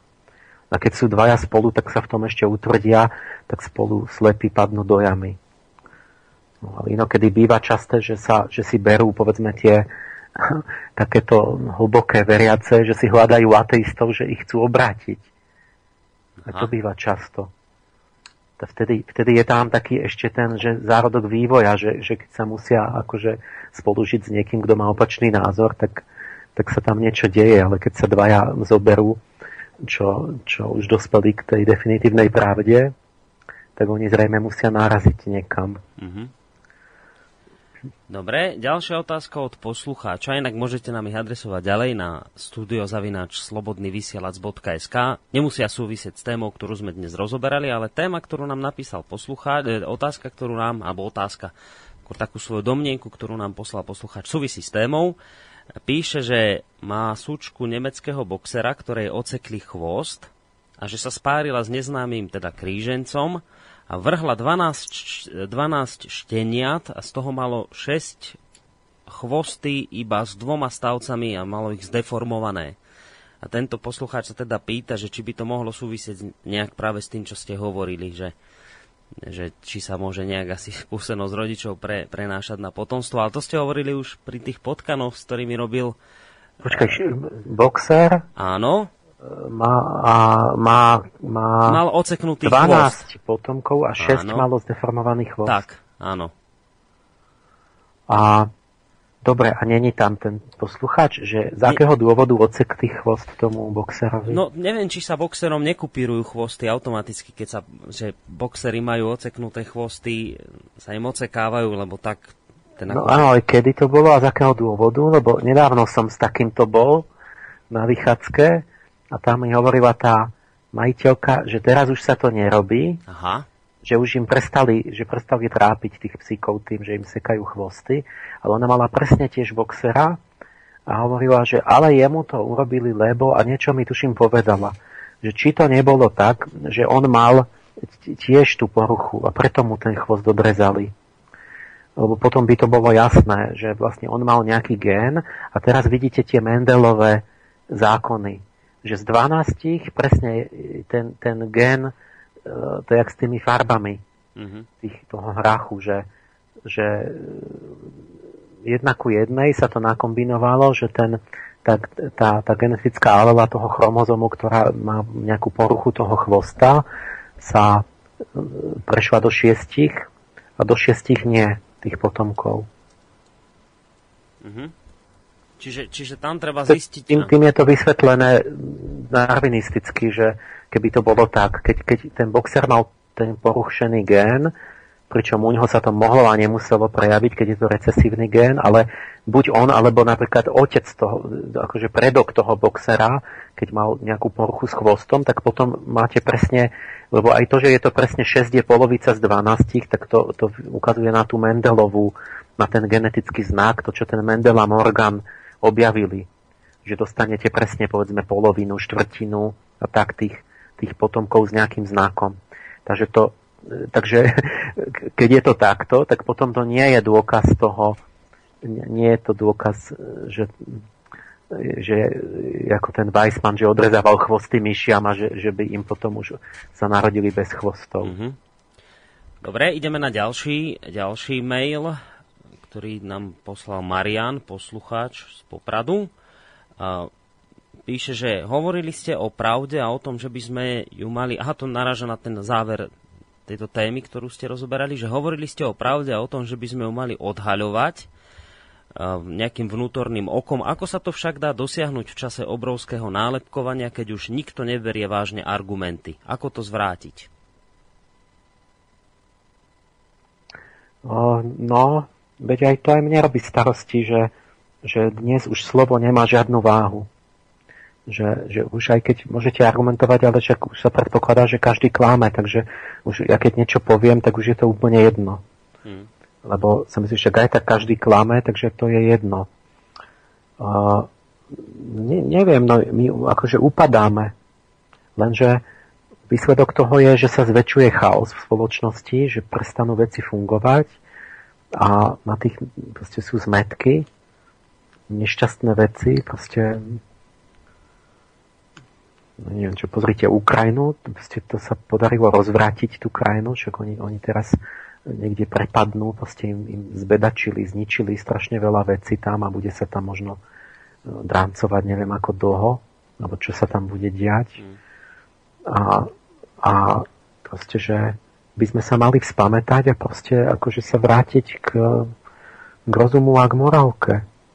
A začať proste tým, že proste uplatňujeme medzi sebou, sa preto osobne rozhodnem a uplatňujem to v, v mojom okolí, že, že zase dáme tomu ľudskému slovu váhu a myšlienke a, a budeme sa dívať na, na to, na, na proste charakter ľudí a proste, že nebudeme všetko brať, že všetko jedno. Mm-hmm. No a tuto ešte dopísal, že, že vy síce voláte po po, po, počkajte, že to je aj po cnostných, vy síce voláte po cnostných veciach, ale tu sa nedodržiavajú ani základné morál, atribúty morálky. To ešte no ale čo tým chce povedať tou otázkou, že, že nemám, že, že aj ja sa mám pridať k tým, alebo, no, alebo ja, ja že mám... oni sa majú pridať ku mne, alebo čo? No ja mám skôr pocit z neho, z tohto písateľa, že on je asi taký, taký zúfalý, že že síce na jednej strane on tuší, že hovoríte, alebo vie, že hovoríte pravdivo, ale hovorí, že to sa vlastne ani nedá už tejto spoločnosti uplatniť, tieto vaše teórie, lebo že teda podľa toho, ako vidím ten mail, že už ani, na, na, keď už ľudia na tú nejakú základnú morálku rezignovali, že neberú do úvahy argumenty, tak už ani tieto cnostné veci potom nie sú schopní pochopiť. No áno, ale ten, ten čitateľ len Pascal povedal, že len v nečinnosti je zúfalstvo. Čiže pokiaľ mám možnosť niečo robiť, tak nemôžem byť zúfalý. On má možnosť e, o svojom živote rozhodnúť, vo svojom živote robiť to, čo je presvedčený a to má prácu do smrti. Čiže nikdy nemá, že by musel sedieť a nariekať so založenými rukami. Môže vo svojom živote uplatniť to, čo je presvedčený a keď bude mať bude taký, taký akoby šikovný a takým príkladom, tak ovplyvní ešte aj okolie. Hmm. Dobre, ideme na ďalšiu otázku. Milan nám napísal uh, mail s predmetom tetovanie. Chcem sa opýtať, čo si myslí pán Páleš o tetovaní a piercingu. Majú podľa neho nejaký ezoterický význam? No, to určite majú, však to, ono vlastne všetko má ezoterický význam. Čiže aj v tej angelológii v podstate akýkoľvek jav o, nejak vykladám, že súčasťou nejakého ducha. Augustín povedal, každý, každý jav na svete viditeľný má svojho nadradenú anielskú moc. Čiže ide o to, aký, aký to má význam. Ono sa hovorí, že Máme poslucháča, chcem ho počkať, aby počkal na telefóne, kým pán Páleš dokončí myšlienku, tak počkajte na linke telefónej. Áno, môžete pokračovať. To krátko, lebo ono sa nad tým zamýšľali nejakí aj iní, že, že čo to znamená, že, lebo my máme tie tetovania, to bol taký starý zvyk u tých prírodných národov a tam to malo všelijaké duchovné významy, že totémy a neviem mm-hmm. čo. A potom sme to nemali v našej kultúre a potom sa to vrátilo, ako keby to bol návrat proste nejakých takých šamanistov a takéto veci. Aj tie prepichovania, proste to tie také primitívne prapôvodné národy to robili. Takže viem, že mnohí takí mysliteľia sa na to dívali ako na podstate pokles tej civilizácie do toho prírodného, primitívneho stavu, kedy ako keby sa duchovné skutočnosti nejako chceli tak biologicko-fyzicky zviditeľniť, že, že že keď niekto mal nejaký duchovný stav alebo niečo bolo, tak to bolo vyjadrené aj tým, že mal niečo mm-hmm. vytetované alebo prederavený nos alebo niečo také. A že je to také, ako keby tá duša bola viazaná na to telo. Mm-hmm. Kedy si to tak bolo vývojovo, ale že my sme to prekonali ako keby v tej už našej tým pokrokom a že ako keby to bol krok späť a ja, ja mám taký mám taký dojem tiež, takýto nejaký z toho že, že niečo také tam je, že ako keby ja neviem, či to je tým, že nám to prípada čudné, lebo tým, že my sme to nemali v Európe, tak nám to prípada ako taký, že barbarský zvyk.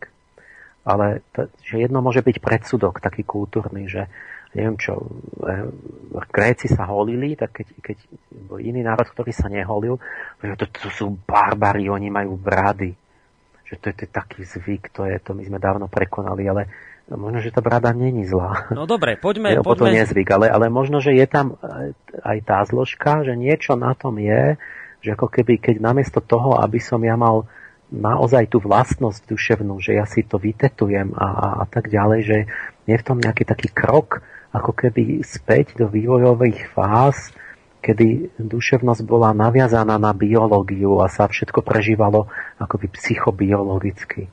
Poďme, poďme pán Pále, že aj na ten telefonát poslucháča, aby sme ho ešte stihli. Dobrý večer. Počujeme sa? Dobrý večer, a. Števo Petrucha zo Šamorína. Števo, pozdravujeme. No poďme na otázku. Dobrý.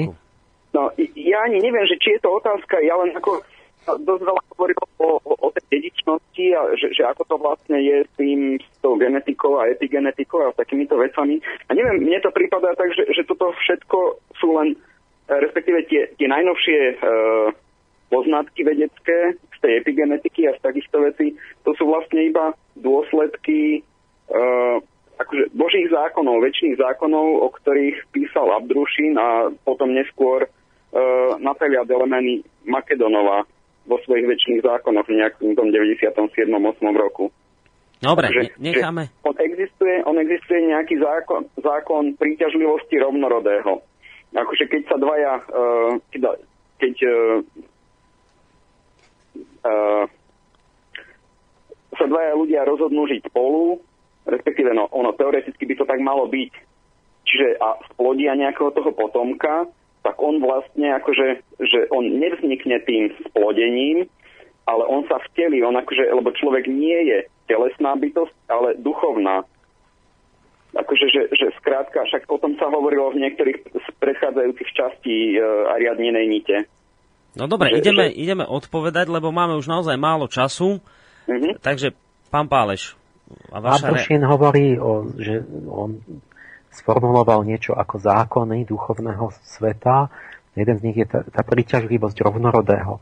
A ten sa vzťahuje na dušu, na, na tie energie, na tie duševné obaly ducha, že vlastne tie, tie v tom astrálnom alebo eterickom tele, tie vibrácie duševné, že tie rezonanciou sa vteluje to dieťa. Čiže keď ja prežívam určité city a určité myšlienky, tak sa mi narodí, duša príde ku mne a k mojej manželke, ktorá akoby rezon, spolu vibruje, rezonuje s tým.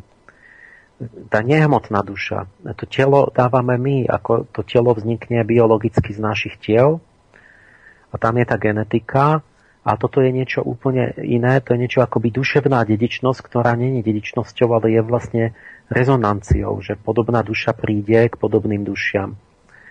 A tá sa vteli do toho tela. Čiže to, to sa nevylučuje, ale sú to iné vrstvy, že vlastne to, čo hovorí epigenetika, sa týka fyzickej úrovne a fyzického tela, tam, tam sú tie metylové značky a, to, a tam, tam, čo sa odovzdá v tej, v tej bunke a to ide z fyzických tiel do fyzického tela to potomka. Ale druhá vec je, že podľa takýchto duchovných učiteľov ako Abdrušin, že tá duša, ktorá sa vtelí do toho tela, má nejakú príbuznosť s tými rodičmi, ako keby tú citovú a myšlienkovú na základe tých duševných vibrácií.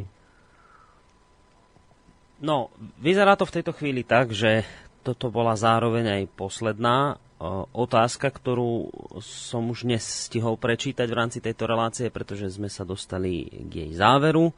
Mne teda neustáva nič iné, len sa vám veľmi pekne, pán Páleš, poďakovať e, za tie informácie, ktoré ste odovzdali nám dnes, teda aj poslucháčom. A teda samozrejme dáme opäť vedieť poslucháčom tak tému, ako aj najbližší termín relácie. Takže na dnes vám ďakujem veľmi pekne, majte sa do počutia. Pekný večer prajem do počutia. Toľko teda Emil Páleš, vedec, predstaviteľ sofiológie. No a bez veľkých slov sa s vami v tejto chvíli učí aj Boris Koroni. Ešte pekný večer, piatkový vám prajem a samozrejme nerušený a pokojný víkend nadchádzajú, takže, nadchádzajúci, takže majte sa pekne do počutia.